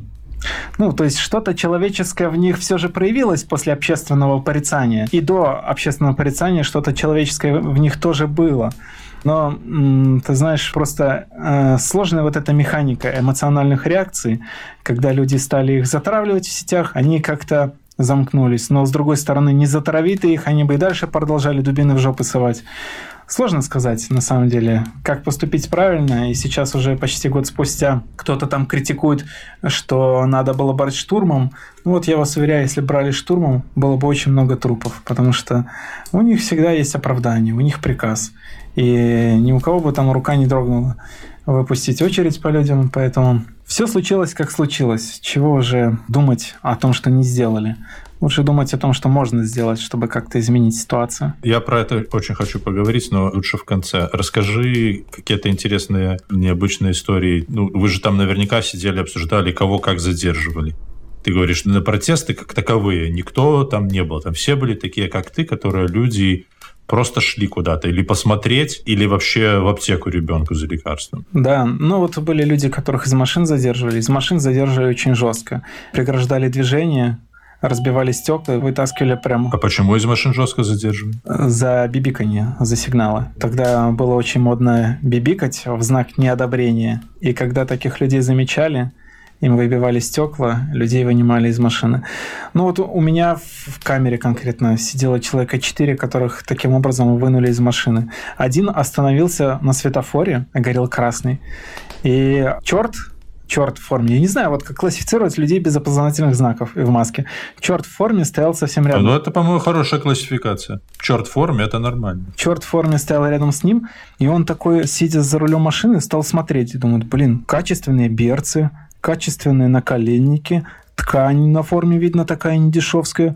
Он такой про себя думает, нормально, мы так их обуваем и одеваем за счет бюджета. И он все поднимает взгляд выше и видит, этот черт смотрит прямо на него. Ну, то есть он рядом стоял. Он такой, чё? Он такой, ничего, давать по газам. И этот черт бежит за ним, за шею хватает, у него форточка была открыта в машине, за шею хватает, и вытаскивает его из машины. То есть у него машина осталась прямо на проспекте с документами, телефонами, совсем, а его вытащили просто в чем был и отволокли в автозак, попутно насовав. Ну, были люди, которых очень жестко задерживали. У кого в рюкзаке нашли вату, бинты и перекись водорода, их э, прям лицом лупили об асфальт. Ну, чтобы вы понимали, медиков и айтишников там избивали больше всего. И если у тебя с собой там бинты, пластырь, перекись, скорее всего, ты медик или обучен оказывать первую помощь. Их очень жестко избивали. Вот один из таких парней очень жестко избит, почти не было лица. Еще, кстати, cool story. Но человек сидел не со мной в камере. Скажем, это из третьих уст история. А человек, который сидел со мной в камере, рассказывал, что его сокамерник, его точно так же вынули из машины, когда он забирал ребенка из детского сада, ехал с ребенком. Но его сразу вырубили. Вот, его доставили в РУВД, и в РУВД он сказал, так у меня ребенок в машине остался. Дайте позвонить жене, чтобы она его забрала. Вот, ему дали телефон, он ей позвонил, и она сказала, что ребенка уже забрала. Неизвестно как. И, в общем, его после этого еще жестче в РОВД избили за то, что он не сказал, что у него там ребенок. А он сказать не мог, потому что он был без сознания. Тут я просто помечу, что это история из третьих уст, но в тюрьме не было оснований не доверять, потому что почти все, что я там слышал, на выходе подтвердилось. Единственный момент, что, возможно, этот человек э, так манипулировал ментами, чтобы иметь возможность сообщить жене. Вот. Но я не могу подтвердить или опровергнуть, просто вот такой был момент, что человека вырубили почти сразу, а у него на заднем сиденье остался ребенок. Да, разные истории бывали, но, пожалуй, самую крышесносную скажу. С нами в камере сидел я батька, как принято говорить. Короче, чел, который голосовал за Лукашенко, который всеми руками и ногами за. Нужно было видеть его грустное лицо, как его избили, закатали в тюрьму. Он, мне кажется, отворачивался к стене, постоянно плакал. То есть вот нас 32 человека, он один, кто голосовал за Лукашенко, что укладывается в статистическую модель. Угу. И мы там, знаешь, уже громко начинаем обсуждать, кого, что, как и как-то, знаешь, неодобрительно высказываться, и он все же стал включаться в диалог. Э, он начал с критики там э, движения «Молодой фронт», но его там парировали очень быстро. Что я хочу сказать? Человек, он был достаточно умный. То есть у него было юридическое лицо, у которого очень диверсифицированная область деятельности. Три, ой, не три, пять бизнесов. Там, там строительный, провайдер, еще что-то. Короче, он очень умный чувак. Это то, что нужно о нем знать. Но когнитивный диссонанс, в котором он оказался, когда вот ему сообщают, что ну вот ты в тюрьме, и тебя избили. Что тебе еще на это сказать? Он отказывался принимать вот эту новую реальность, он искал какие-то оправдания. Отрицание. Да, он вот как я говорил, что это преступление, которого мы не знаем, и он получает наказание. Так он говорил, что это сдерживающая мера. Нас э, закрыли в тюрьме, чтобы обезопасить э, от толпы, и толпу обезопасить от нас. А задержали его точно так же. То есть он ехал на машине, у него что-то там с машиной случилось, он припарковался, поднялся, вышел на тротуар, поднял капот, рядом с ним остановился автобус, и его прямо от капота оторвали и закинули в этот автобус. Ну, короче, я вот что хочу сказать, что таких людей нужно просто принять, что у них другое мнение, и их это мнение, оно хоть э, и противоречит здравому смыслу, но они его очень ценит и дорожат им. И оно конфликтует с реальностью. Если вы на это указывать, вот ему несколько раз указывали там про ценообразование, про НДС, про льготы, как все нелогично, он просто шел в отрицание. Он просто говорил, что я ваши факты не могу подтвердить или опровергнуть, потому что мы в тюрьме. Я не могу это загуглить, то, что вы мне тут говорите.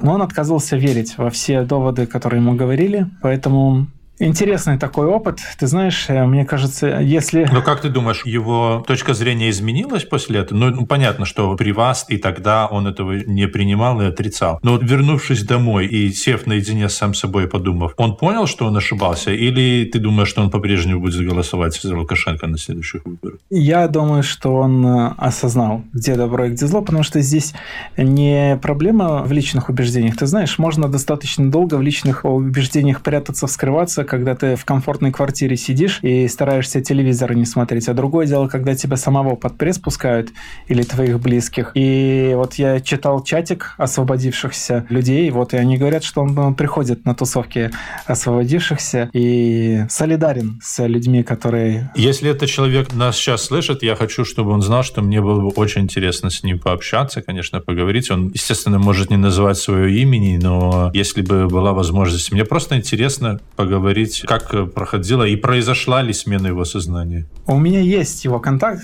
косвенно. Э, я могу поискать возможность связи с ним, но и не знаю, насколько ему комфортно будет об этом говорить. Ну, просто имею в виду, что такие люди тоже есть. Я понял. И ты знаешь, я не знаю, исправит ли ситуацию всех ябатик пропустить через такую мясорубку. Ну, то есть э, здесь же дело скорее в человеческих ценностях, в эмпатии. Ну, тебе не нужно самому побывать в тюрьме, чтобы понять, что это зло. Тебе достаточно просто узнать о том, что это происходит, и для того, чтобы вынести какую-то свою э, субъективную даже оценку, что это, скорее всего, является негативным явлением, и этому нужно противодействовать. А не искать оправдания. Да, да, да. Ну, то есть э, я через э, свой опыт говорю, что я сожалею о том, что раньше не обращал внимания на такие явления или пытался их отрицать, сам для себя искать какое-то комфортное когнитивное состояние. Скажи, как долго вы просидели в тюрьме в этой камере? Три дня и 12 часов просидел я.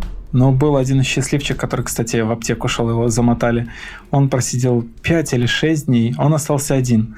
Он даже из хлебного мякиша слепил шашки и поиграл сам с собой. А чем вас кормили? Ну вот, когда мы только заселились туда, естественно, ужин мы все остальное пропустили. На утро была каша такая, причем особенность, ну, они обычно самую дешевую овсянку или пшенку делают. Она без соли, без сахара, вообще безвкусная. И я не знаю, почему, в чем фишка.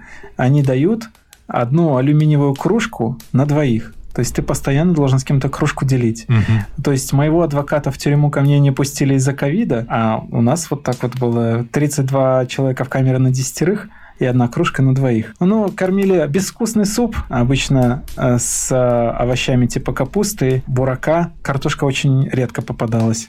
Но вот товарищ, который остался один и лепил шашки из мякиша, говорит, что в последний день дали почти полную тарелку курицы. То есть, как попадешь. Ничего себе. Да, говорит, вообще. И хлеб ему давали тоже достаточно, чтобы шашки слепить? Да, э, хлеб, чтобы ты понимал, хлебный мякиш. Это вообще мы в основном ели хлеб, потому что его давали добавили достаточно много, и он был на вкус получше, чем та баланда, которую они э, варили. Плюс у нас в камере был человек, который сидел в этой же тюрьме. Это еще раз к данным о том, что среди протестовавших были наркоманы, алкоголики, проститутки, уголовники. Разные люди бывали. То есть у нас в камере из 32 человек 8 были айтишники или 7, я не помню. Вот был чел, который сидел, но он там по малолетке залетел, в драке поучаствовал неудачно. Э, вот, и три года в этой тюрьме отсидел. Это он вел переговоры с этими баландерами. Угу. Это те, кто разводит еду, баландеры. Это заключенные, которые делают какой-то труд в тюрьме, и у них идет день, засчитывается за два. И он вообще очень четко вот, э, был незаменимым членом команды. Он там для нас выбил туалетную бумагу, потому что, знаешь, сесть посрать перед 30 незнакомыми людьми, а там унитаз, он прям на открытом месте стоит, это тот еще челлендж по формированию самооценки. А еще когда закончилась бумага туалетная, и мыло закончилось, все закончилось, ничего нет. И хлеб, это он для нас выбивал, чтобы нам хлебушка побольше давали. Ну, короче, он нам научил, как там выстраиваться. Как его зовут? Я не помню, если честно, я не помню. Но он нас научил быту в тюрьме. Как там нужно встречать вот эту похлебку, потому что когда еду развозят, у тебя есть ограниченное время, чтобы ее съесть и выпить. Потому что когда они ее развезли, они по обратному пути едут, собирают. То есть у тебя на все пар все минут 4-5 пока они из одного конца коридора доедут, и потом обратно возвращаются. А если посуду не сдаешь, то будет шмон. Ну, то есть нужно все э, съесть, все выпить, что не, не съел, не выпил, вылить в унитаз и вернуть им посуду. И все делать очень четко по инструкции. Потому что если что-то не нравится, прилетают чуваки с дубинами. У нас такого не было, потому что у нас был вот этот парень, который умел договариваться. Молодец парень, можно сказать, что он вам помог очень сильно. Да, ну вот, кстати, с ним тоже... И в это все это время, пока вы сидите, три дня, никакой ни информации, ничего, новых людей не приходят, старых не уводят, ничего, просто тупо сидите, сходите с ума приводят и уводят, и в тюрьме начинается хаос, они начинают бегать по коридорам, заглядывают, э, кричат, есть ли какие-то определенные фамилии, есть ли иностранцы, есть ли журналисты.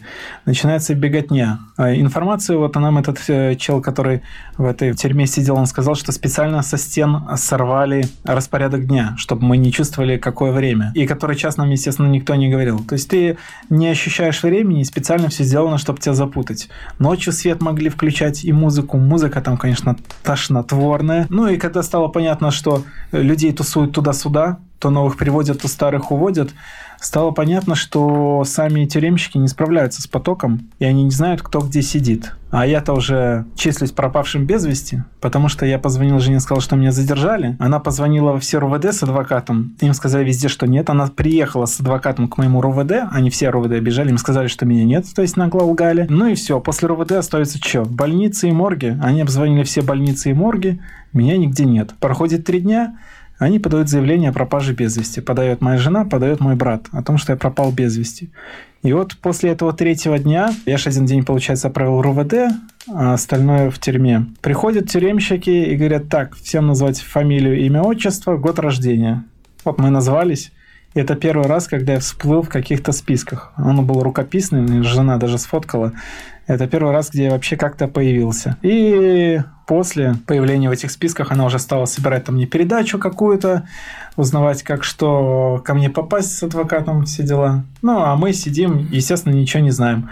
Мы слышим в камере, как где-то вдалеке гудят поезда и обсуждаем, как тот, кто выйдет первым из э, тюрьмы, стоит возле ворот, ждет остальных – и все вместе, взявшись за руки, идем до ЖД вокзала. Тот, у кого есть налик, покупает нам билет и едем до Минска. Ну, короче, планировали, как мы выберемся из тюрьмы. Это было забавно, а, потому что я э, на выходе из тюрьмы не нашел своих документов, кошелька, ничего не нашел кроме своего телефона. Подожди, до выхода дойдем. А как происходил выход? То есть просто пришли, тебе сказали, и такой-то, такой-то, собирай вещи и на выход? Ты знаешь, судя по всему, после всего этого хаоса, когда они поняли, что они взяли людей больше, чем они могут держать в тюрьмах, стали всех массово выпускать. Мы слышали, как в коридорах открывают камеры и говорят всем на выход, и какой-то шорох идет, какие-то вещи, что-то.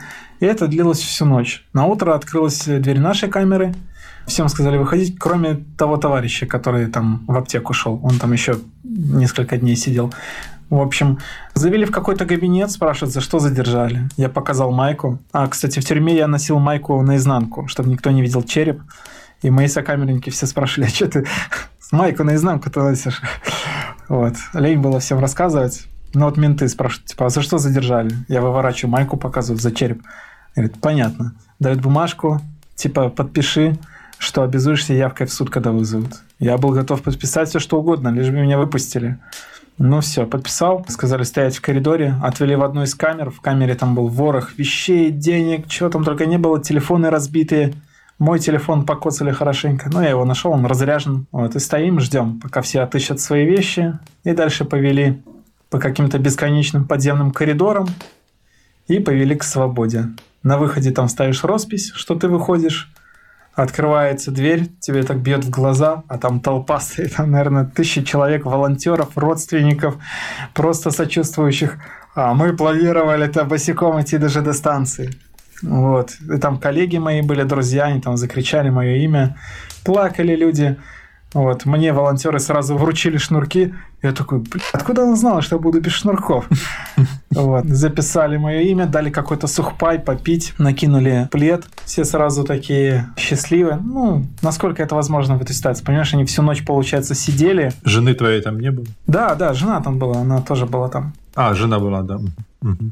Да. Слушай, ну вот расскажи немножко, как жена в этой ситуации. То есть она получила от тебя звонок, и дальше что? Ну, я понимаю, что она волновалась, но я просто не представляю, через что она прошла, понимаешь? Ну, вот она говорит, что она ждала меня на ужин, приготовила шикарный ужин, но меня долго не было, она решила сесть поесть сама, пока тепленькая. Говорит, открываю я рот, подношу вилку к рту, звонок. Снимаю, а я кратко говорю, меня задержали. Не, я сказал, меня арестовали. И это, это, это короткий сигнал, потому что эти черти, они, видно, видели на телефоне, что пошел звонок, и сами его сбросили. Ну и все. И она, говорит, швырнула вилку, отодвинула еду, и все как было прямо застала, поехала искать адвоката. Вот, заключила договор с адвокатом, и с этим адвокатом потом... Подожди, а дети твои были где? Дети... Э, ну, вообще, тут небольшая предыстория, что я же был перед выборами за городом в походе с детьми, с ночевкой. И я возвращался э, с э, похода с детьми, с коллегами там и с друзьями был в походе. Но в походе в лесу телефон-то не ловил, не было ни связи, ни интернета. Я вообще не знал, что происходит. А подъезжаю к Минску, интернет все равно не появляется. И на въезде в Минск стоят грузовики, люди в масках, люди в гражданском масках, какие-то военные джипы. Мне сделалось так хреново я почувствовал, что что-то плохое должно произойти. А мобильная связь еще не ловит. Но я приехал домой, поделился с женой своими опасениями. Говорю, знаешь, что-то вот у меня плохое предчувствие. Много вот таких военных людей. Давай, знаешь, чтобы там не произошло, детей увезем за город к теще. Угу. И мы отвезли детей в день выборов прям 150 километров от Минска. Знаешь, без навигации, без интернета, без навигатора как-то по памяти чудом доехали. Вернулись в Минск, проголосовали. И вот с ощущением эйфории легли легли спать, ну, а дальше ты знаешь. Мгм. Ну, так вот, дети были все еще у тещи. А, я понял. И она с этого момента начинает поиски с адвокатом, обзвоны э, РУВД, моргов, больниц, и, в общем, пытаться как-то достать информацию. Она говорит, что она вот все эти дни, что я был в тюрьме, она не спала. Я не знаю, что она испытала, вот, но она говорит, что пока я был в тюрьме, она была готова простить мне все что угодно. Говорит, какой не есть, но лучше уж пусть будет. Да, это, конечно, такой boost, наверное, к отношениям и к пониманию. И не дай бог никому такое пережить. И, конечно, ты когда это слышишь, понимаешь, что всякие там семейные, бытовые, там на работе неурядицы, думаешь, «Ё- мать, на что ты жалуешься? Через что люди проходят? Вон, ты знаешь, кстати, вот я хочу сказать о ценностях. Вот когда я лежал там в РУВД со связанными руками, и они тебе на шею, э, на плечи, на голову ставят ботинок, берц этот свой, и ты чувствуешь рельеф их подошвы, думаешь, «Бля, вот есть у меня белорусский паспорт, там написано, что меня будут защищать.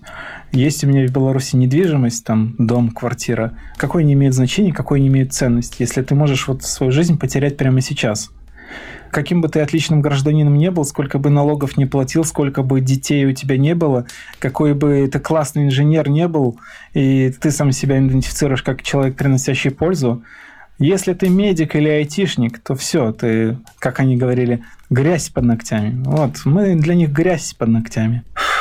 Ты вышел, и потом ты отоспался, ты отмылся, ты обзвонил, рассказал, что ты на свободе. Я вышел, короче, мне было очень хреново. У меня кружилась голова, тошнить все время тянуло. Ну, я весь побитый такой. Жена говорит, что мне надо в больницу показаться. Вот, я говорю, не могу, от меня воняет, как от собаки. Говорю, давай я- вот я съезжу домой, помоюсь, и потом пойду в больничку схожу. По пути домой, а потом в машине зарядил телефон. С телефона там в чатах отписался, что я на свободе. Мама позвонила, плакала, говорила, если есть возможность, уезжай. Добра не будет. Вот у- уезжай. Зачем ты приехал? Говорит. Ай, сам не знаю зачем. Ну, тяжело было, конечно, с родственниками, потому что там тоже маме, мама, сестра, они тоже больницы, морги обзванивали, потому что их же много, надо все обзвонить. Мгм. Вот. Приехал, помылся, поехал в больничку, там говорят, у тебя сотрясение, э, и руки надо, короче, лечить, потому что без них сосудом будет жопа. Надо что-то с этим делать. Ну и по голове настучали. Можешь просто потерять сознание, там может ге- гематома быть или еще что-то. Надо наблюдаться. Сделать КТ, МРТ, все вот эти дела с головой. Беды с башкой, а у меня еще а, голова слабое место, я не служил в армии по статье 25В. Переломы кости черепа. Я однажды попал в очень сложную аварию. В общем, у меня голова очень чувствительная. Ну, поехал в больницу. Мне там сказали, все, надо госпитализировать, даже если не по рукам, то по голове. Надо ложиться в больницу. И вот в больнице я провел две недели. И на следующий день в больнице, я же когда в больницу ложился, э, спросили, типа, природа повреждений. Сказал, ну, менты побили. Вот, я лежу в больнице на капельнице, звонят на телефон медсестры, участковой какой-то, говорит, я сейчас к вам приду. Он через нее мне передает, а это где-то 11 или 10 вечера 14 числа. Я говорю, я не хочу, чтобы вы ко мне приходили. Вот у меня есть адвокат, общайтесь с ней. Вот. И на следующий день со мной связался следователь из заводского РОВД. Вот ты понимаешь, что меня в этой ситуации обескуражило, что преступление волков против овец расследует волк. Мгм. Ну так вот, приезжает волк, Мгм. следователь из заводского РОВД, берет у меня не показания, а опрос. Опрос о том, что произошло. Это заняло 11 страниц А4. а Это все было при моем адвокате. И заняло это где-то 6 часов. В общем, по итогу этого вопроса она пришла к выводу, что ситуация требует себя зафиксировать и выписала мне направление на судмедэкспертизу. Вот следующий день я, блин, ну, конечно, тоже, вот ебанись система. Ты должен ехать на судмедэкспертизу как-то сам из больницы, черт пойми куда. Из больницы тебя отпускать не хотят, потому что это сложный кейс с головой. Покидать территорию больницы нельзя. Ну, короче, тоже стоило как-то утрясти все это с главврачом, объяснить ситуацию и покинуть больницу. Поехал, сделал судмедэкспертизу, там зафиксировали повреждения от рук, головы, ссадины, которые на теле остались. Но на теле, понимаешь, уже сколько времени прошло, там почти ничего не осталось. Ну, вернее, мало оставалось. Но, ты знаешь, я понял, что я из ситуации выбрался относительно легко, потому что ну, люди с переломами были. Со мной в больнице лежал парень, который не мог ходить. после Окрестина. То есть он ездил на инвалидной коляске по больнице, его катали все время. Но он молодой, здоровый такой, накачанный. Таких, кстати, молодых, здоровых медиков и айтишников били больше всего. Вот. Его били в основном по ногам, по бедрам. Ну, короче, били, били и отбили, он уже не смог встать. Его забрала скорая с Окрестина, привезли в эту больницу, в ту же, в которой я лежал, и его катали по больнице на коляске. К концу моего срока я в больнице был две недели, он уже начал потиху ходить. Ну, он хромал на две ноги, но ходил. Я спросил, как там его прогресс, он сказал, что буду делать операции в ногах внутри гематомы вырезать. То есть э, у него там сгустки крови. Он меня спросил, типа, что ты вот возишься с этими, со всеми следователями, с прокуратурой, со Следственным комитетом? И говорю, ты знаешь, вот я могу, в отличие от тебя, ходить. И у меня ничего не сломали, в отличие от пацанов, с которыми я там в тюрьме сидел, которым руки и ноги попереломали. Говорю, но никто из них не написал заявление. Вот даже ты не написал, а я написал. И я вот хочу восстановить справедливость. Даже если не для себя, то за таких пацанов, которые пострадали гораздо сильнее меня. Он говорит, ты должен понимать, что угу. у меня брат занимает очень высокий ранг в МЧС, чин фактически. И если я начну какие-то движения, то непременно прилетит в его сторону. Поэтому я не хочу просто его подставлять. Я, говорит, восстановлюсь, здоровье восстановлю, но брата подставлять не буду.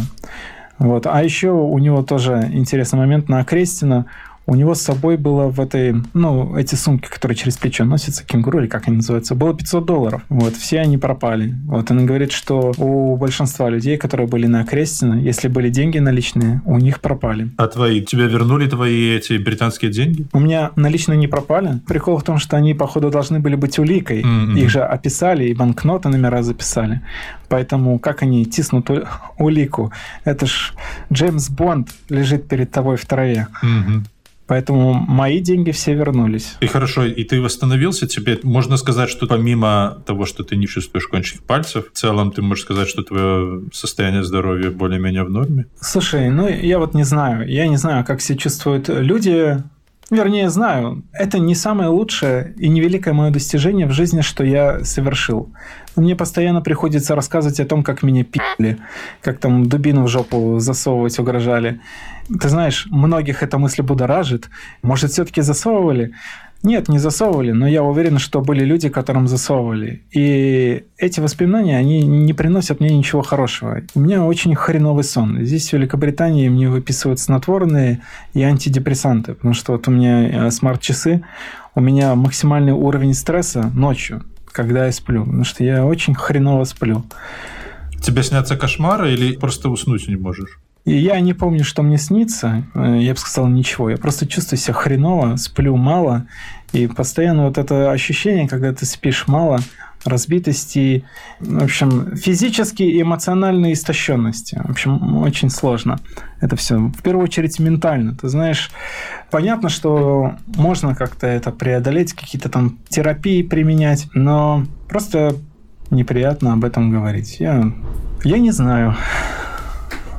Хорошо, скажем так, а вот то, что ты написал, ты решил написать заявление. Давай быстренько, прежде чем мы расскажем дальше, что именно ты делаешь, то есть э, что продолжил ты делать. Но я хочу быстро предысторию. Значит, ты в Беларуси, тебя выписали из больницы, и как ты затем попал туда, где ты сейчас? А, нужно понимать, что рабочая виза в Великобритании у меня была до этого и я имел право здесь находиться, и я в Беларусь приезжал просто на побывку. И план был таков, что я буду жить на две страны. В итоге из Беларуси пришлось эвакуироваться. Но проблемы начались, когда вот я дал эти показания и судмедэкспертизу Следственному комитету, мне стали звонить из милиции, из МВД, из уголовного розыска. Я понял, что надо мной сгущаются тучи. Я настраиваю у себя на телефоне переадресацию всех звонков на жену и ей сообщаю, кто бы мне не позвонил, из органов, не органов, всех отправляю к моему адвокату. Угу. Вот, за счет этого их коммуникация со мной стала очень-очень долгой.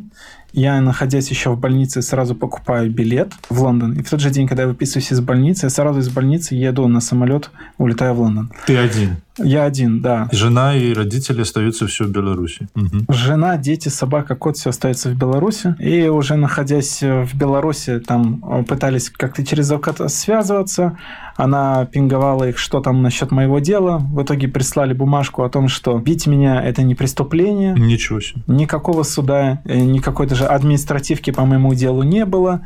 Обжаловать все бесполезно. То есть там задержание обжаловали, обжаловали то, что не пустили ко мне адвоката. В общем, по всему прислали отписки о том, что я не я, был коронавирус, и вообще это не преступление. И знаешь, вот в чем цинизм этой ситуации, что письмо о том, что я там содержался под стражей, и преступление против меня не преступление, подписано Кисловым челом, который угрожал мне дубину в жопу засунуть. Ничего себе. И был там в маске главный ниндзя. Ну, то есть, понимаешь, настолько нелогично построена эта система. Как это допустимо, что преступление милиции против меня расследует, ну, или привлечен тот же милиционер, который это преступление совершил? Ну, то есть, где справедливость? Так так система и построена. Она специально так задумана, она специально так построена. Ты улетел в Лондон? Да. Я улетел в Лондон. По пути в Лондон я все думал, внесенный в какую-нибудь базу, выпустят меня сейчас на границе или нет. На границе, когда я стоял, потухли все терминалы, и это было очень забавно. Я стоял перед стеклом пограничника, собрался паспорт ей свой просунуть, и тут она говорит, шаг назад. Я такой, опа, уйти за линию показывает в бок. Я ухожу. Сердце бьется, колотится просто нереально. Я думаю, все, замели. Но смотрю, в соседних кабинках точно так же происходит. Людей всех за линию отгоняют. И она выходит из кабинки, становится рядом с кабинкой. И там кто-то из людей спросил, типа, «А что происходит? Она сказала, что IT-система легла, и они там ждут, пока восстановится. А айтишники все по тюрьмам сидят, кто им восстановит? Ну да. Но суть, э, я к чему это рассказывал, что сел я в самолет, написал товарищу в Лондоне. Ну хорошо, ты за линии отошел, то есть они пока восстанавливали систему, никого не пускали или пускали? Нет, никого не пускали, уже накопились очереди, это где-то длилось минут 20. Потом она, судя по всему, заработала, я прохожу паспортный контроль, меня пропускают. Вот, и я, сидя в этой зоне уже перед вылетом... На посадку? Угу. На посадку, да. Пишу товарищу в Лондон, что все, жди меня, короче, сейчас прошел, все хорошо. Он говорит, ну, ты еще не радуйся. Могут, во-первых, из самолета вынуть, а во-вторых, могут и самолет развернуть. Mm-hmm. Короче, он мне добавил стресса. Я весь полет думал о том, куда мы летим, развернули ли самолет. И когда случилось это все mm-hmm. ну, с Протасевичем, я подумал, блин, вот реально чел попал в такую ситуацию, когда самолет развернули. Потому что мне товарищ предупредил, что твой самолет могут еще развернуть. Но, слава богу, этого не произошло в Лондон прилетел, я на паспортном контроле говорю, короче, гуманитарную защиту мне от насилия и от преследования. И здесь, в Великобритании, я сейчас нахожусь под гуманитарной защитой, но э, мне статус еще не предоставлен, они еще рассматривают кейс, потому что очень сложный, много улик, много чего. Но в любом случае меня отсюда не выгоняют и хотя бы не бьют. А родные твои как? Где и сейчас? Ну как? В Беларуси. Я им описал, что как будет. Знаешь, у меня как-то эвристики хватает, чтобы предсказать события на ближайшее будущее. Я им сказал, что произойдет и что желательно сделать, чтобы в эти события не попасть. Но они, судя по всему, очень белорусы неизлечимые и не внемлят моим предупреждениям. Я ничего с этим сделать не могу. А я просто надеюсь, что... То есть ты один в Лондоне, и вся твоя семья до сих пор в Беларуси? Не, секунду. Жену, детей, собаку и кошку я перевез. Но это была уже отдельная тема, потому что я, когда пересек границу UK, уже запросил угу. защиту, угу. я уже стал организовывать пути отхода для них почти сразу. Они в сентябре оформили все визы, дети, жена и они 2 октября прилетели, здесь приземлились, а собаку и кошку перевез в ноябре. Их вообще привезти было намного сложнее, потому что был локдаун, карантин, коронавирус, и их через 7 стран, 7 разных человек везли. Ну, а теперь вы все вместе, вы все в сборе. Ну, вы просто вот все бросили, они же там и жилье, у жены, наверное, какие-то и связи, и работы. И... Да, жена, конечно, подавлена тем, что ей пришлось бросить э, учеников, в которых она инвестировала очень много своей энергии и времени. Она преподает танцы, И в танцах э, очень сложно сделать классных, качественных учеников, потому что ты должен инвестировать сначала в их базу, поставить им физическую форму на должном уровне, а потом уже наращивать их сложность их номеров выступлений. В общем, она этим обстоятельством подавлена, но в любом случае она понимает, что лучше так, чем в неволе или в постоянном страхе. Да, конечно. А скажи, сколько твоим детям? У тебя три дочки, да? Сколько им лет? На момент событий был год, 5 и 7 лет. Сейчас 2, 8 и 6. Как они, как им в новой стране, что они знают про то, что с тобой произошло? Они, они спрашивают вопросы, вы им это как-то объясняете? Поначалу мы их обезопасили от этой информации, потому что она конфликтовала с их мировоззрением, потому что мы их воспитывали так, что милиционеры всегда задерживают плохих людей.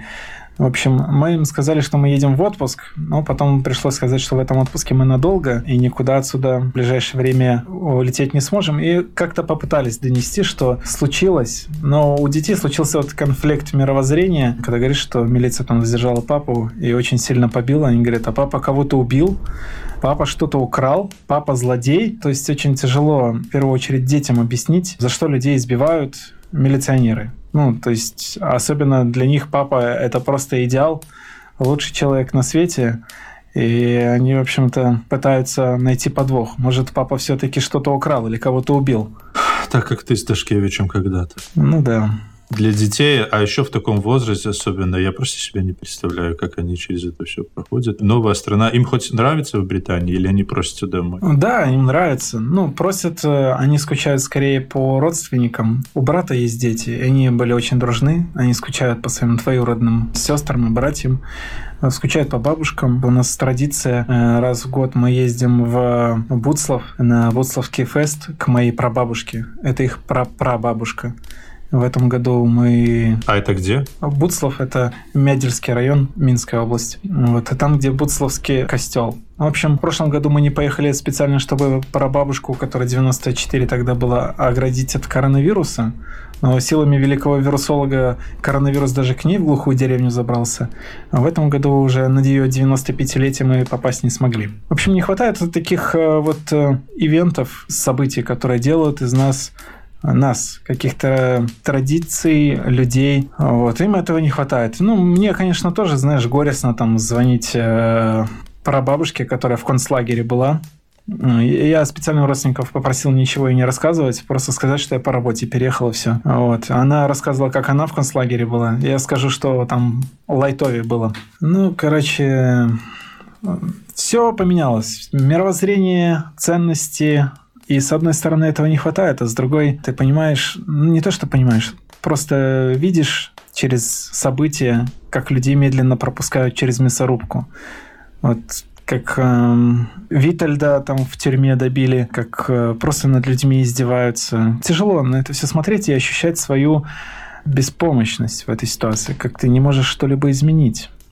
Но я хотя бы извне попытался подать иск против пыток. Ну, во-первых, я в Беларуси подал несколько жалоб. На все их прислали отписки, что никто тебя не бил, успокойся. Потом э, попытался подать иск в Великобритании. Э, но универсальную юрисдикцию они здесь используют только если преступник находится на территории или пересечет территорию. В общем, они не возбудили. Вот через Германию через э, диаспору получилось подать. И сейчас дело тронулось. И это, знаешь, мое ощущение, что я хоть какой-то... А подожди, скажи еще раз, куда именно и через какие механизмы ты подал? То есть это Европейский суд или что это? Суд Германии о том, чтобы признать Лукашенко преступником, под руководством которого совершается противоправные действия. Но там иск мой, он не против конкретно Лукашенко, там названы конкретные имена и фамилии. Кислов там тоже есть. То есть мой иск в Германии, э, моя история там заняла 16 страниц. То есть это все материалы дела, которые прикреплены и таких, как я, там э, около 100 человек. Но э, ядро этого иска составляют 10, которые согласны, чтобы их э, имена, фамилии были разглашены. И сейчас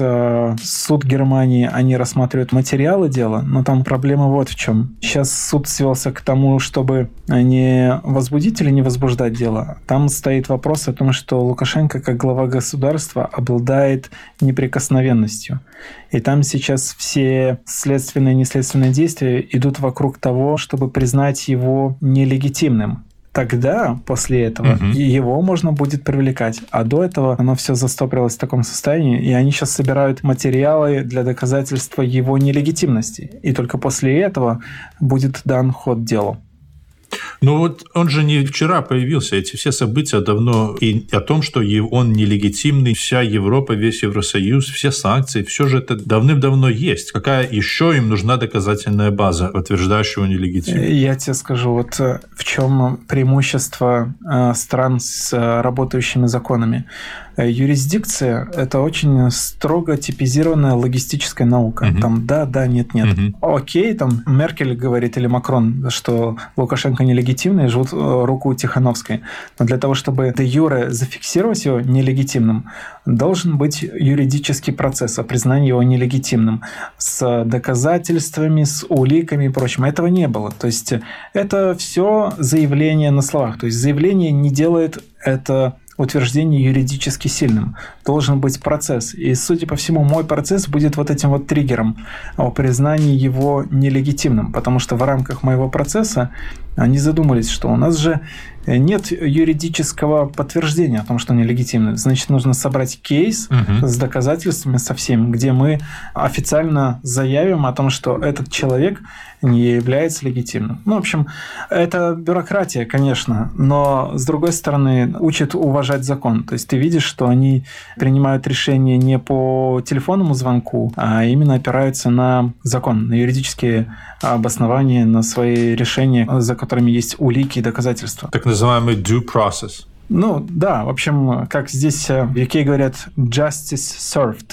Угу. И что они говорят, какие сроки, на что можно рассчитывать, или все это от недель до годов? Ты должен понимать, что это процесс не быстрый, потому что практика привлечения э, людей, которые не находятся в стране к ответственности, она очень сложная. Это первое. А второе, когда человек глава государства, это еще все усложняет.